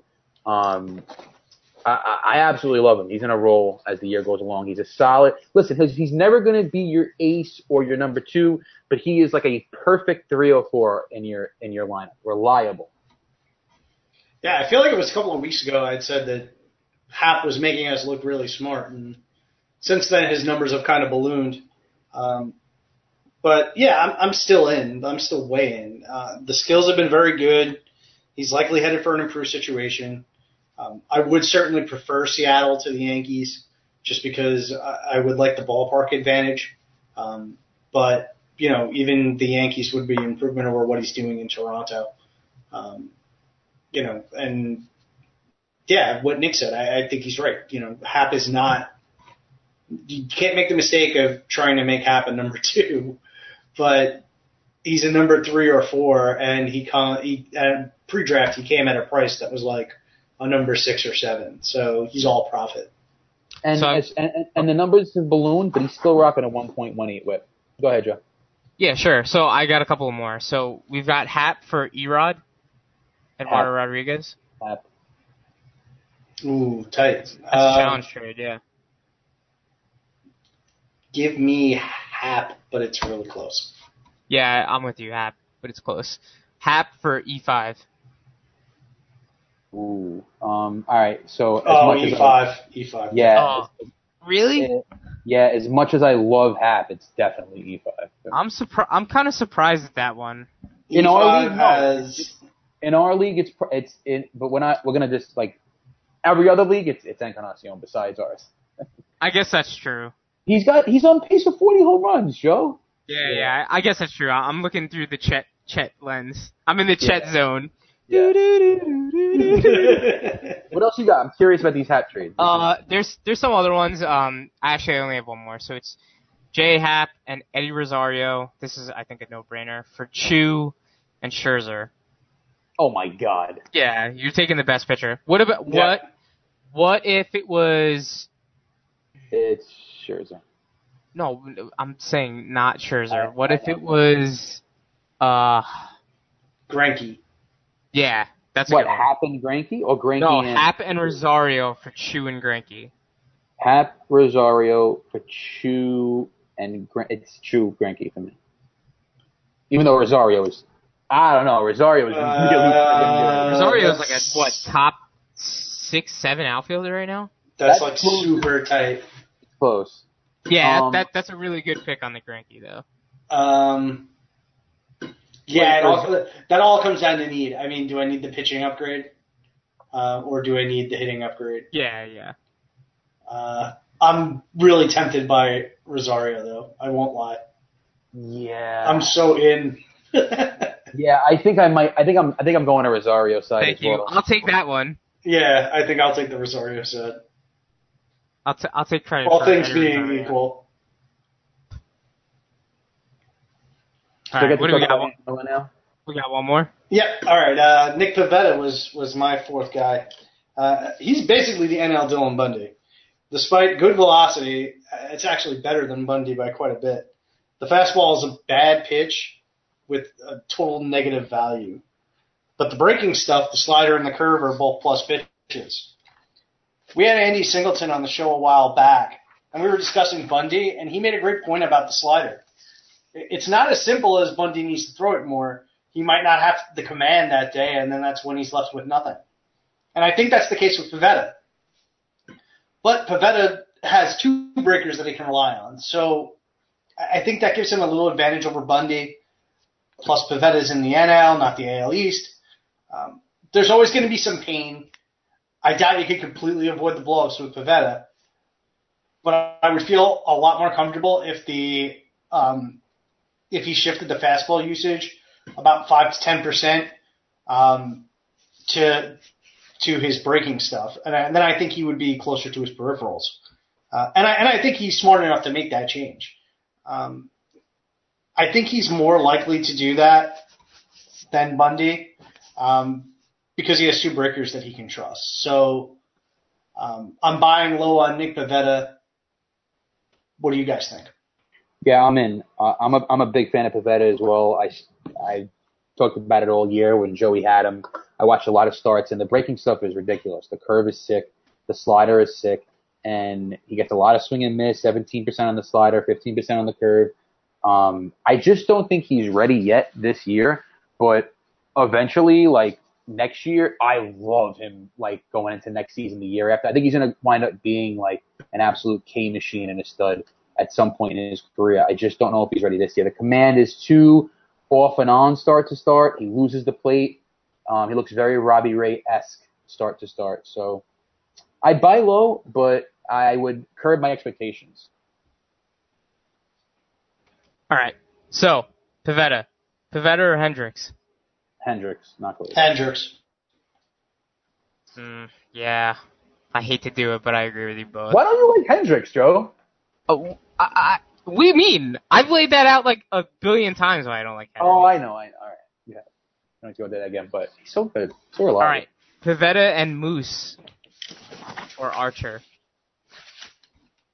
Um, I I don't like Chris Archer this season as much as I like him. I don't like him the rest of the way, but I still think he holds a lot more value than those than those two. Yeah, agreed. I was about to arrive pretty much at the same conclusion. Okay, but right. With that said, if if let's say you had to make this deal and you couldn't trade them again for whatever reason, right? okay. No, I think I'd still take Archer. Yeah. Archer's gone on prolonged runs before where he's I'm so out on Archer. yo. fantastic. I'm Archer so out on Archer. better. I know. I, He's hurt. he He's not good. Yeah, he looks bad, man. He's bad right now. Like, he just looks bad. He looks like Bartolo on the mound. He's Yo, bad. Bartolo's put it together, man. I just mean as far as like sweating and looking like like crap. All right, all right. I got, I got some more. Um, Pivetta or Ross Stripling? Stripling. oh, Stripling, definitely. Yeah. Pretty nice. I am like buying him big time. He's really good. I'm He's like an old. there. He reminds me of like an old Oakland. Like he should like be on the Oakland A's in like 2014. I don't know All why. right. Uh, Pivetta and Arodys Vizcaino for Jose Quintana. No, I want Vizcaino because he's the best. Yeah, give me Pivetta and Vizcaino in that case. All right, I got another one. Pivetta and Nick Kingham or Ooh. Jay Happ. Say that again. Pivetta and Nick Kingham for J.A. Happ. Give me the two. Um, damn, Nick Kingham, huh? Um, Yeah, I like Nick Kingham. yeah, I'm going with Happ. I'm going with Happ. That one is so tight, man. I know, but Happ's got he's Happ's ERA is a little unlucky right now. He's Yeah, gonna I mean, because those like- last two starts. If he stays under a 1.20 WHIP, like he's gonna finish the year as like a top pitcher. Not like a top top pitcher, but he'll be up there. I don't know, man. And he hitting Kingham though, and I think Kingham's like kind of rolling into the into the rotation right now too. yeah, he looks He's good. like, he's He looks working good. his way back in.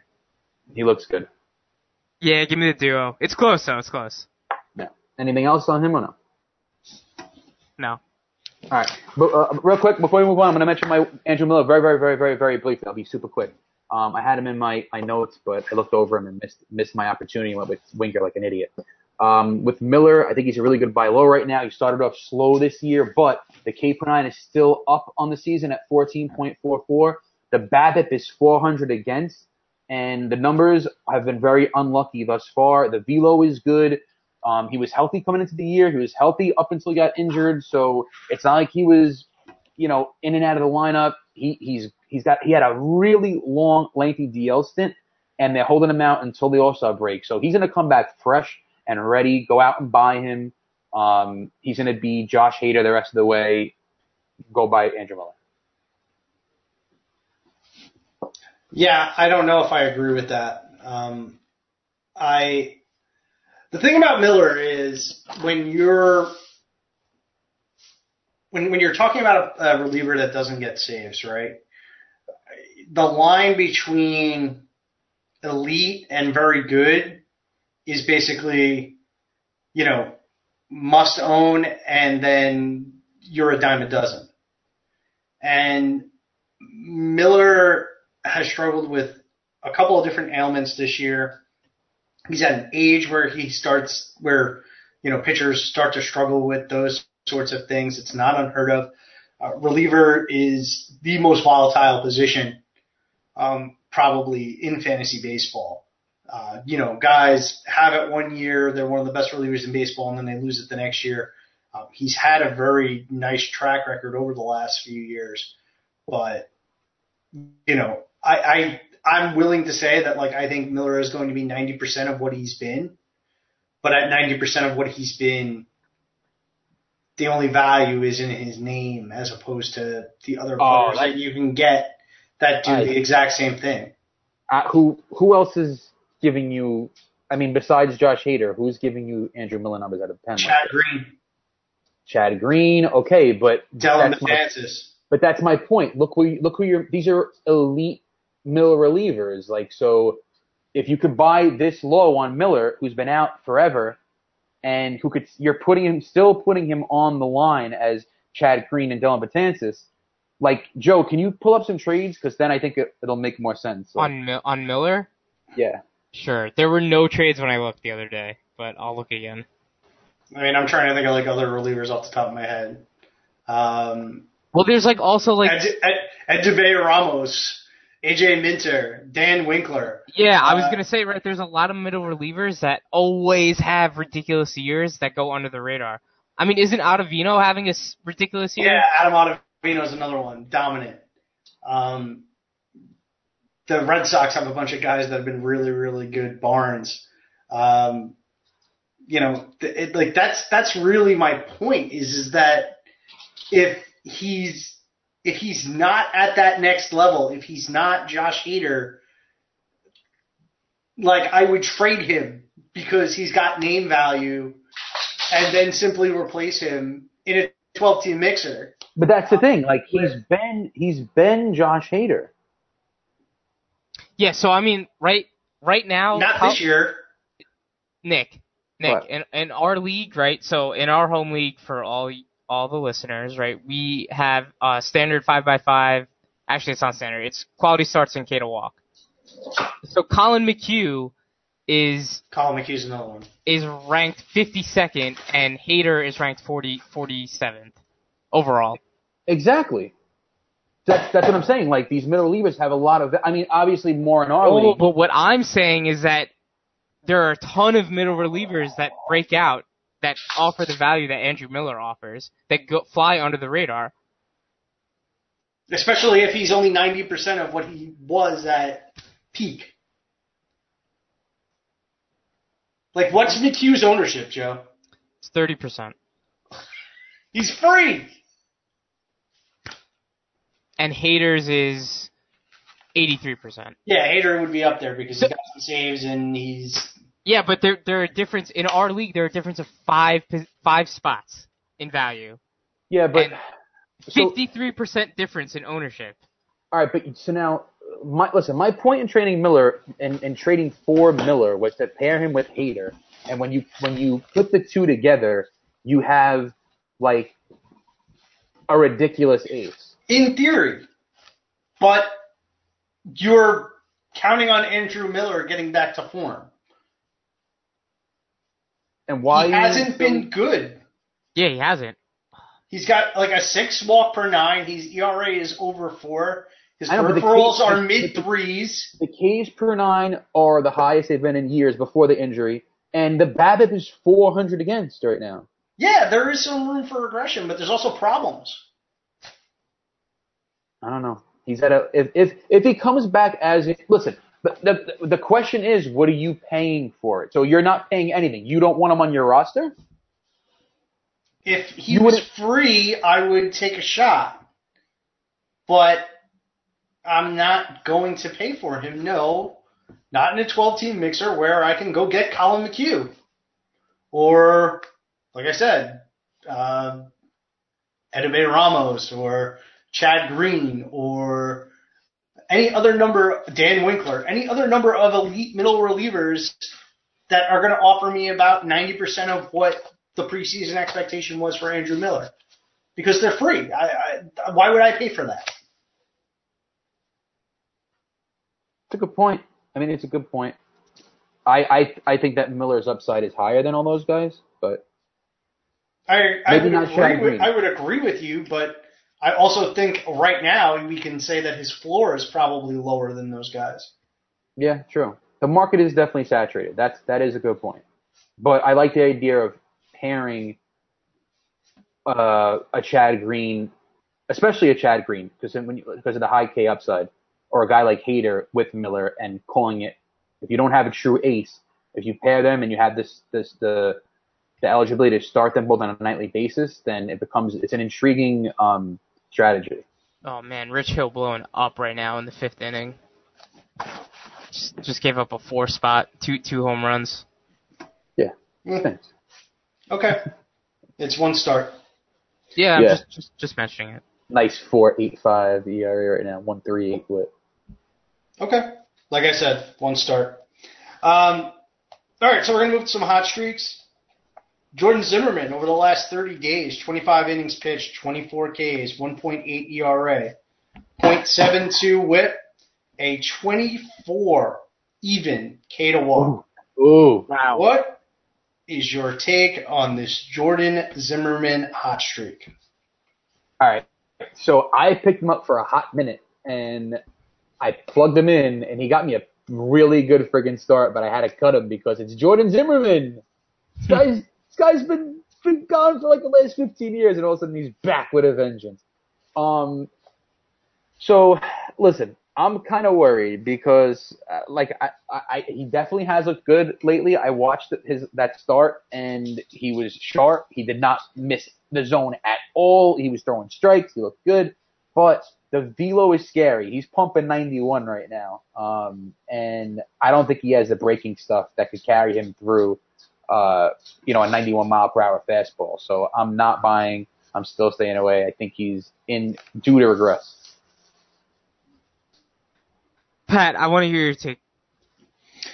Well, Zimmermann, in my opinion, has taken the step that I said that Nick Pivetta needs to take, which is he's throwing the fastball under 50% of the time and throwing the slider up over 30% with the curve that's also taken a step up in usage as a result of um, the the declining use of his fastball.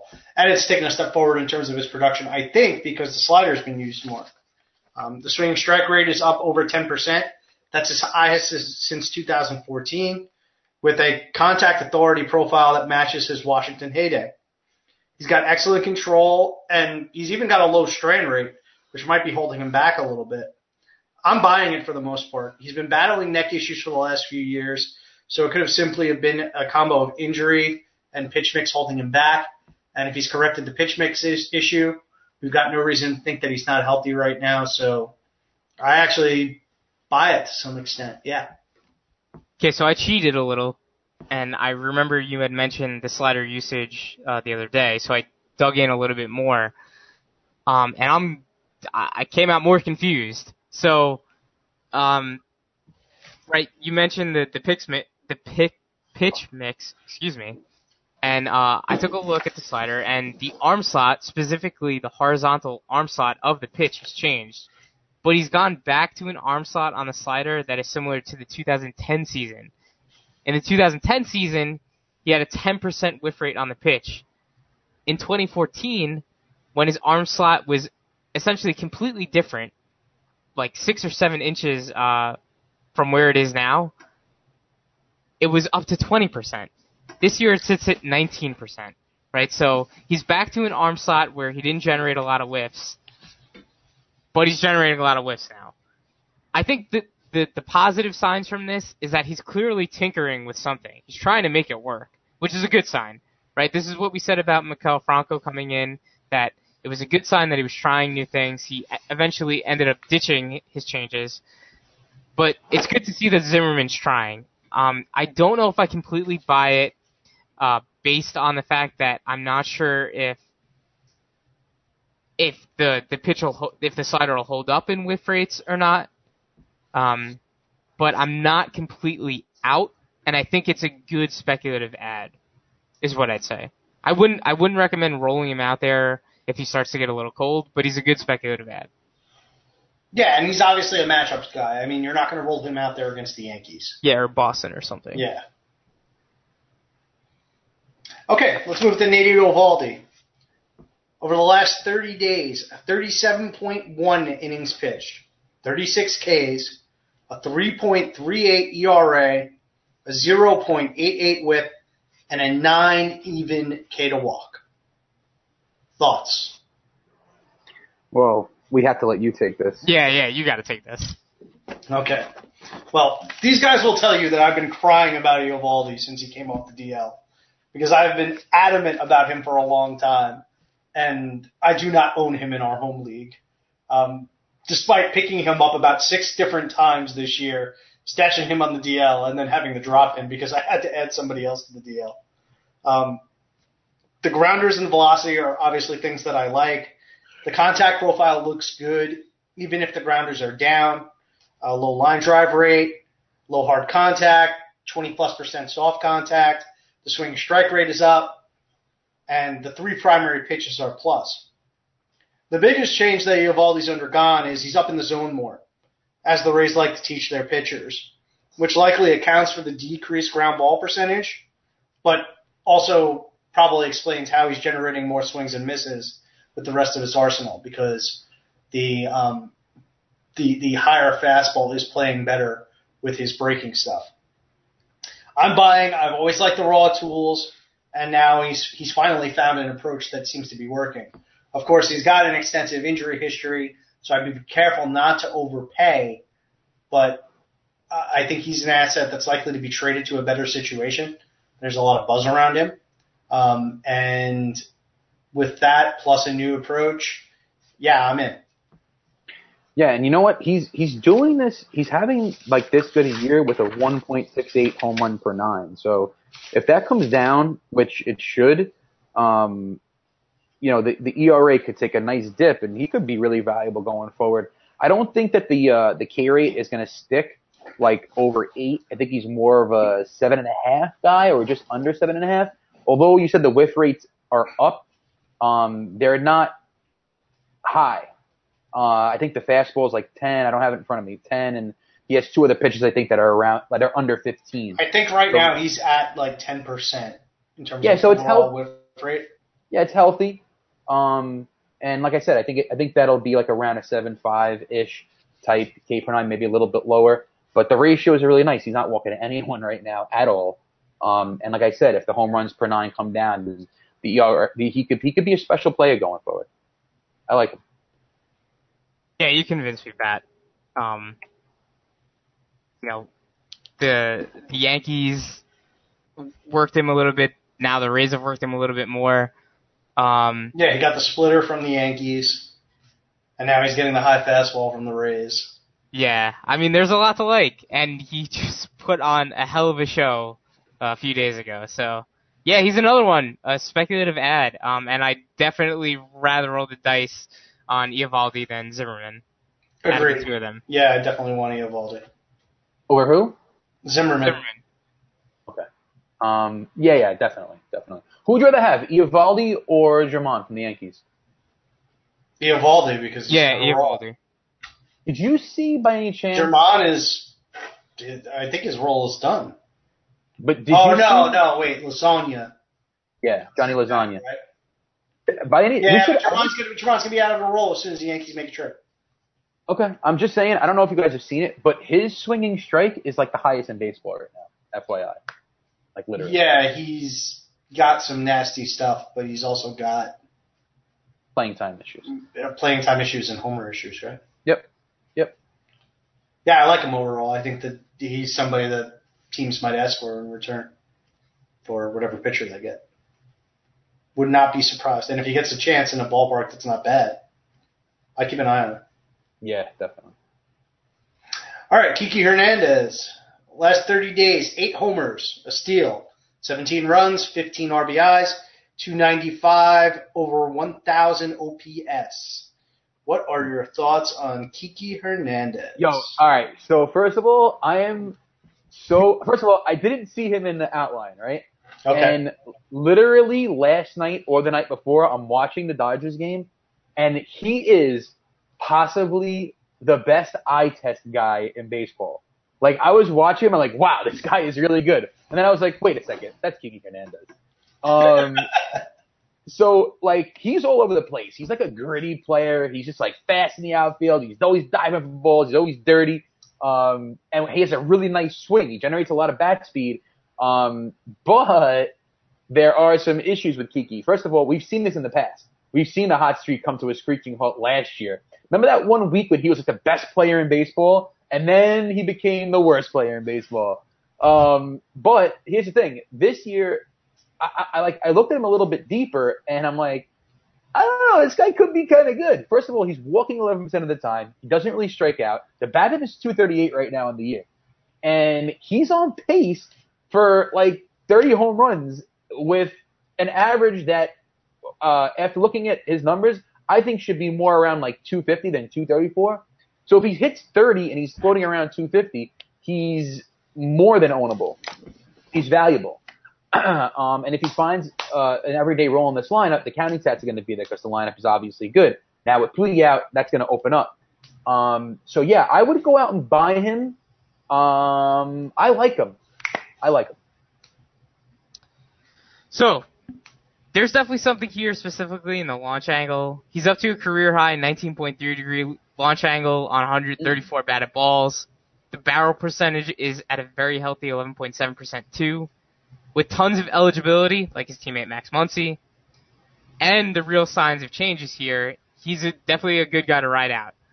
I just don't know how much staying power it has though, as his hard contact percentage is less than 30%, and the average exit velo is only 87.2 miles per hour.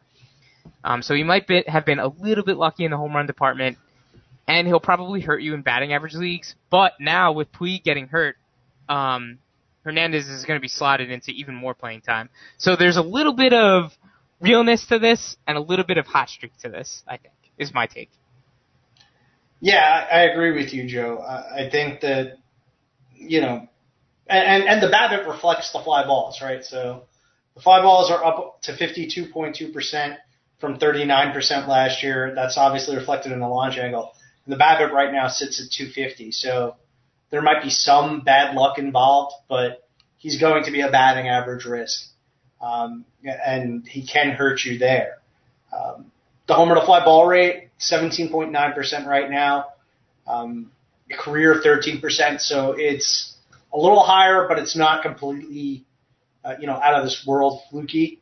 So I, I think that the, the power surge is somewhat for real.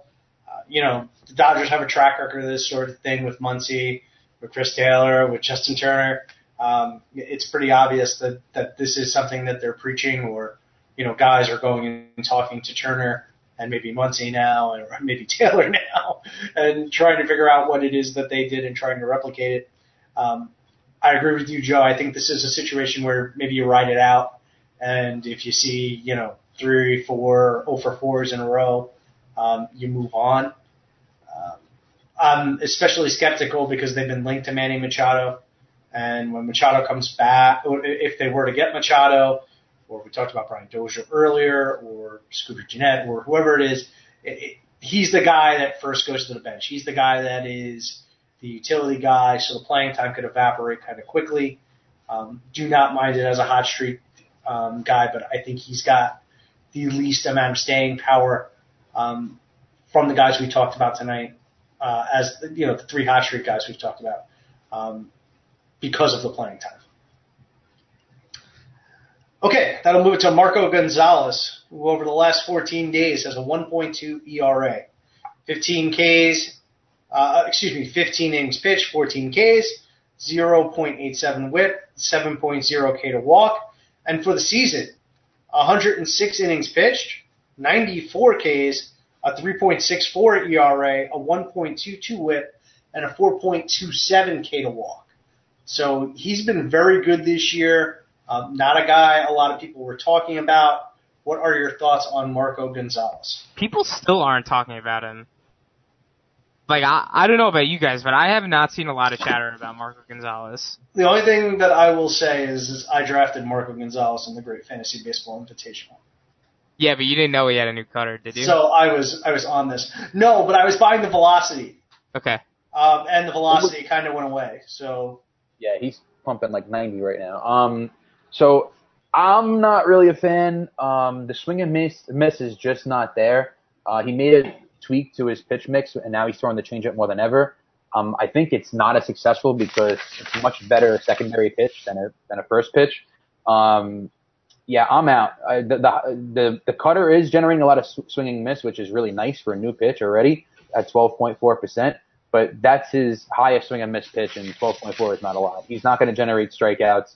I expect that everything to go up. Pitch, uh, everybody's making contact and going further. They're going to make more contact. We're going to see the ERA and the WHIP go up. I wonder if he got the cutter from Paxton.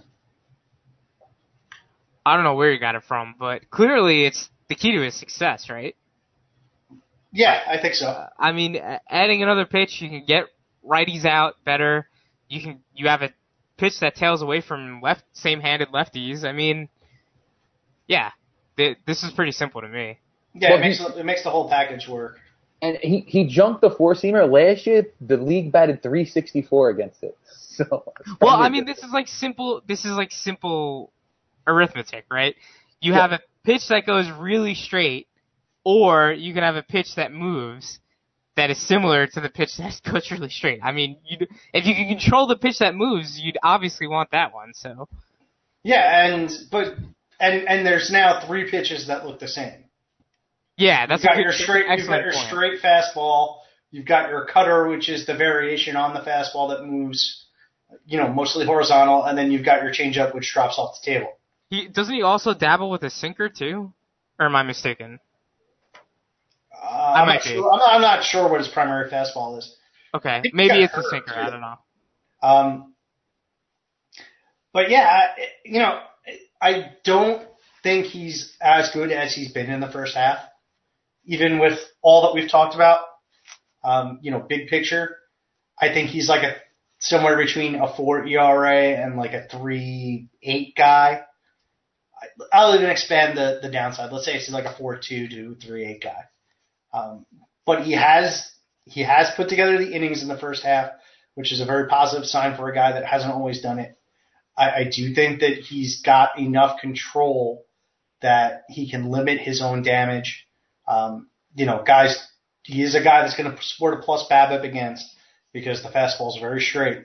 So he is going to give up some hits, but as long as he can keep the walks in check, I think he's going to be okay. I think he'll be a nice solid inning source um, at the back of a rotation. I wouldn't buy him at the level he's currently at, but I don't think that he's going to regress to like a five ERA or anything like that in the second half. Guys, Yeah. Um, we spoke about him already. well, I just thought I wanted thoughts on what I was saying. I mean, I wanted thoughts on I, I, I like like I said, I don't think he's going to be that good. I could see the ERA going over four easily, and the WHIP's going to be over 1.3, and the ratios will stay strong as he doesn't. He does have good control, but not enough swing and miss in his game for me to own him. I need more swing and miss. and Joe, where are you in terms of like ERA projection? Pat's Uh, really interested in Marco Gonzalez. I am. I think that he's. I think he's interesting. I, we haven't talked about him. I think he's worth talking Yeah, about. he's interesting. I mean, he's got. He doesn't really have any signs to me that there's like huge serious regression in the sense that I, I think he's making the new pitch work in the pitch mix. So, uh, where was he at now? Like a three four, like right now He's at a three six on the season. three six. Yeah, so I probably take three eight five, three nine. Yeah. Okay. So you're in the ballpark with me. Nick's a little lower. Yeah. Okay, that'll bring it to our final guy, Stephen Piscotty, podcast favorite. Last 30 days, 16 runs, 7 homers, 20 RBIs, an even 300 average, and an OPS a tick below 1,000. What are we thinking about Stephen Piscotty's recent Ah, surge? Piscotty, the Italian cookies. He's The back. Italian cookies. He's back. Um, well, I love him. I mean, obviously, I'm going to go nuts over him right now, but listen, he's an extremely skilled hitter, and now with the power, he becomes extremely intriguing if he could mix together the power and the average. He's very interesting. That Oakland A's team is very good. Um, they're going to make a real run this year, and um, I'm excited to see what he can do the rest of the way. I think he's going to see that that average go from 258, which is where it's at right now, uh, to be something like a 280 plus average. Um, and I think that the pace out, like right now, he paces out for about 22 or 23 home runs. Um, I think he'll get to 25, and he's going to be useful. I, I like Piscotty a lot. Joe?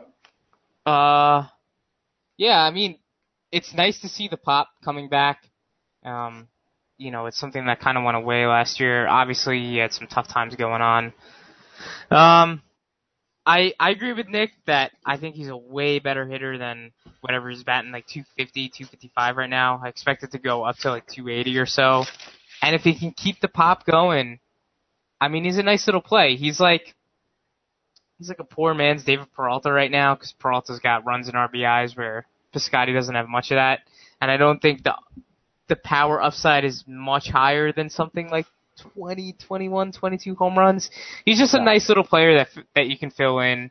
Hey, hey, don't be calling him a nice little player. all Well, right? that's what he is, but he's we love him. But that's what he is essentially in a fantasy setting. Am I wrong? I kind of right. I do think if he underwent a swing change, there's more power upside. Yeah, it's probably a lot like Yelich in a sense. Yeah, I could Yeah. see like high 20s to 30 homers in the bat if he really sold out for the fly balls. Um, but I mean, even in this recent stretch, he's gone about 5% to fly balls and uh, the homers have come. So, and, and that's at a level where he doesn't necessarily have to sell out for the power, you know, where, you know, some guys have to sell out for the power and, and they hit all fly balls and then the average goes crap. Um, Piscotty might be a guy because he makes such good contact, uh, batted ball contact authority that he might only need a slight shift, um, in terms of launch angle to really tap into useful power and then become like a 285, 290, 25 homer bat. Um, you know, he's got 40% hard contact. So it, it, it is a profile that if there is a slight shift, there could be some big time results. Um, you know, I think he's an ideal fill in. I think Joe's right. At this point, you know, 12 team mixer, he's, uh, sort of a, an injury fill in bench guy. Um, but I would keep my eye on this because if he can maintain the fly ball gains, he could be in line for a big second half. Okay, and that wraps it up for us tonight. Thank you guys so much for listening. We will be back next week. Guys, let them know where they can find you. Uh, you could find me at Nick. Well, if you could find me, it's gonna be hard to find me, to be honest. That's that's true. You know what? If you if you could go back to 2017, you'll find me. Um, but I am on Twitter at Nick FWO. And you know what? I'm gonna tweet tomorrow something real special. Go follow me. I'm gonna I'm gonna tweet something real special. You can find me at Joe FWO. Ask us questions. Give us suggestions for what you'd like to hear on the podcast. We are more than open to listening to suggestions and questions. Hit us up. Yep. Uh, I echo what Joe said, and you can find me on Twitter at PatrickFWO. Again, thank you so much for listening, and we will be back next week. Peace out. Hi, it's Jamie, Progressive number one, number two employee. Leave a message at the. Hey, Jamie, it's me, Jamie. This is your daily pep talk. I know it's been rough going ever since people found out about your a cappella group, Mad Harmony, but you will bounce back. I mean, you're the guy always helping people find coverage options with the Name Your Price tool. It should be you giving me the pep talk. Now get out there, hit that high note, and take Mad Harmony all the way to nationals this year! Sorry, it's pitchy. Progressive Casualty Insurance Company and affiliates. Price and coverage match limited by state law.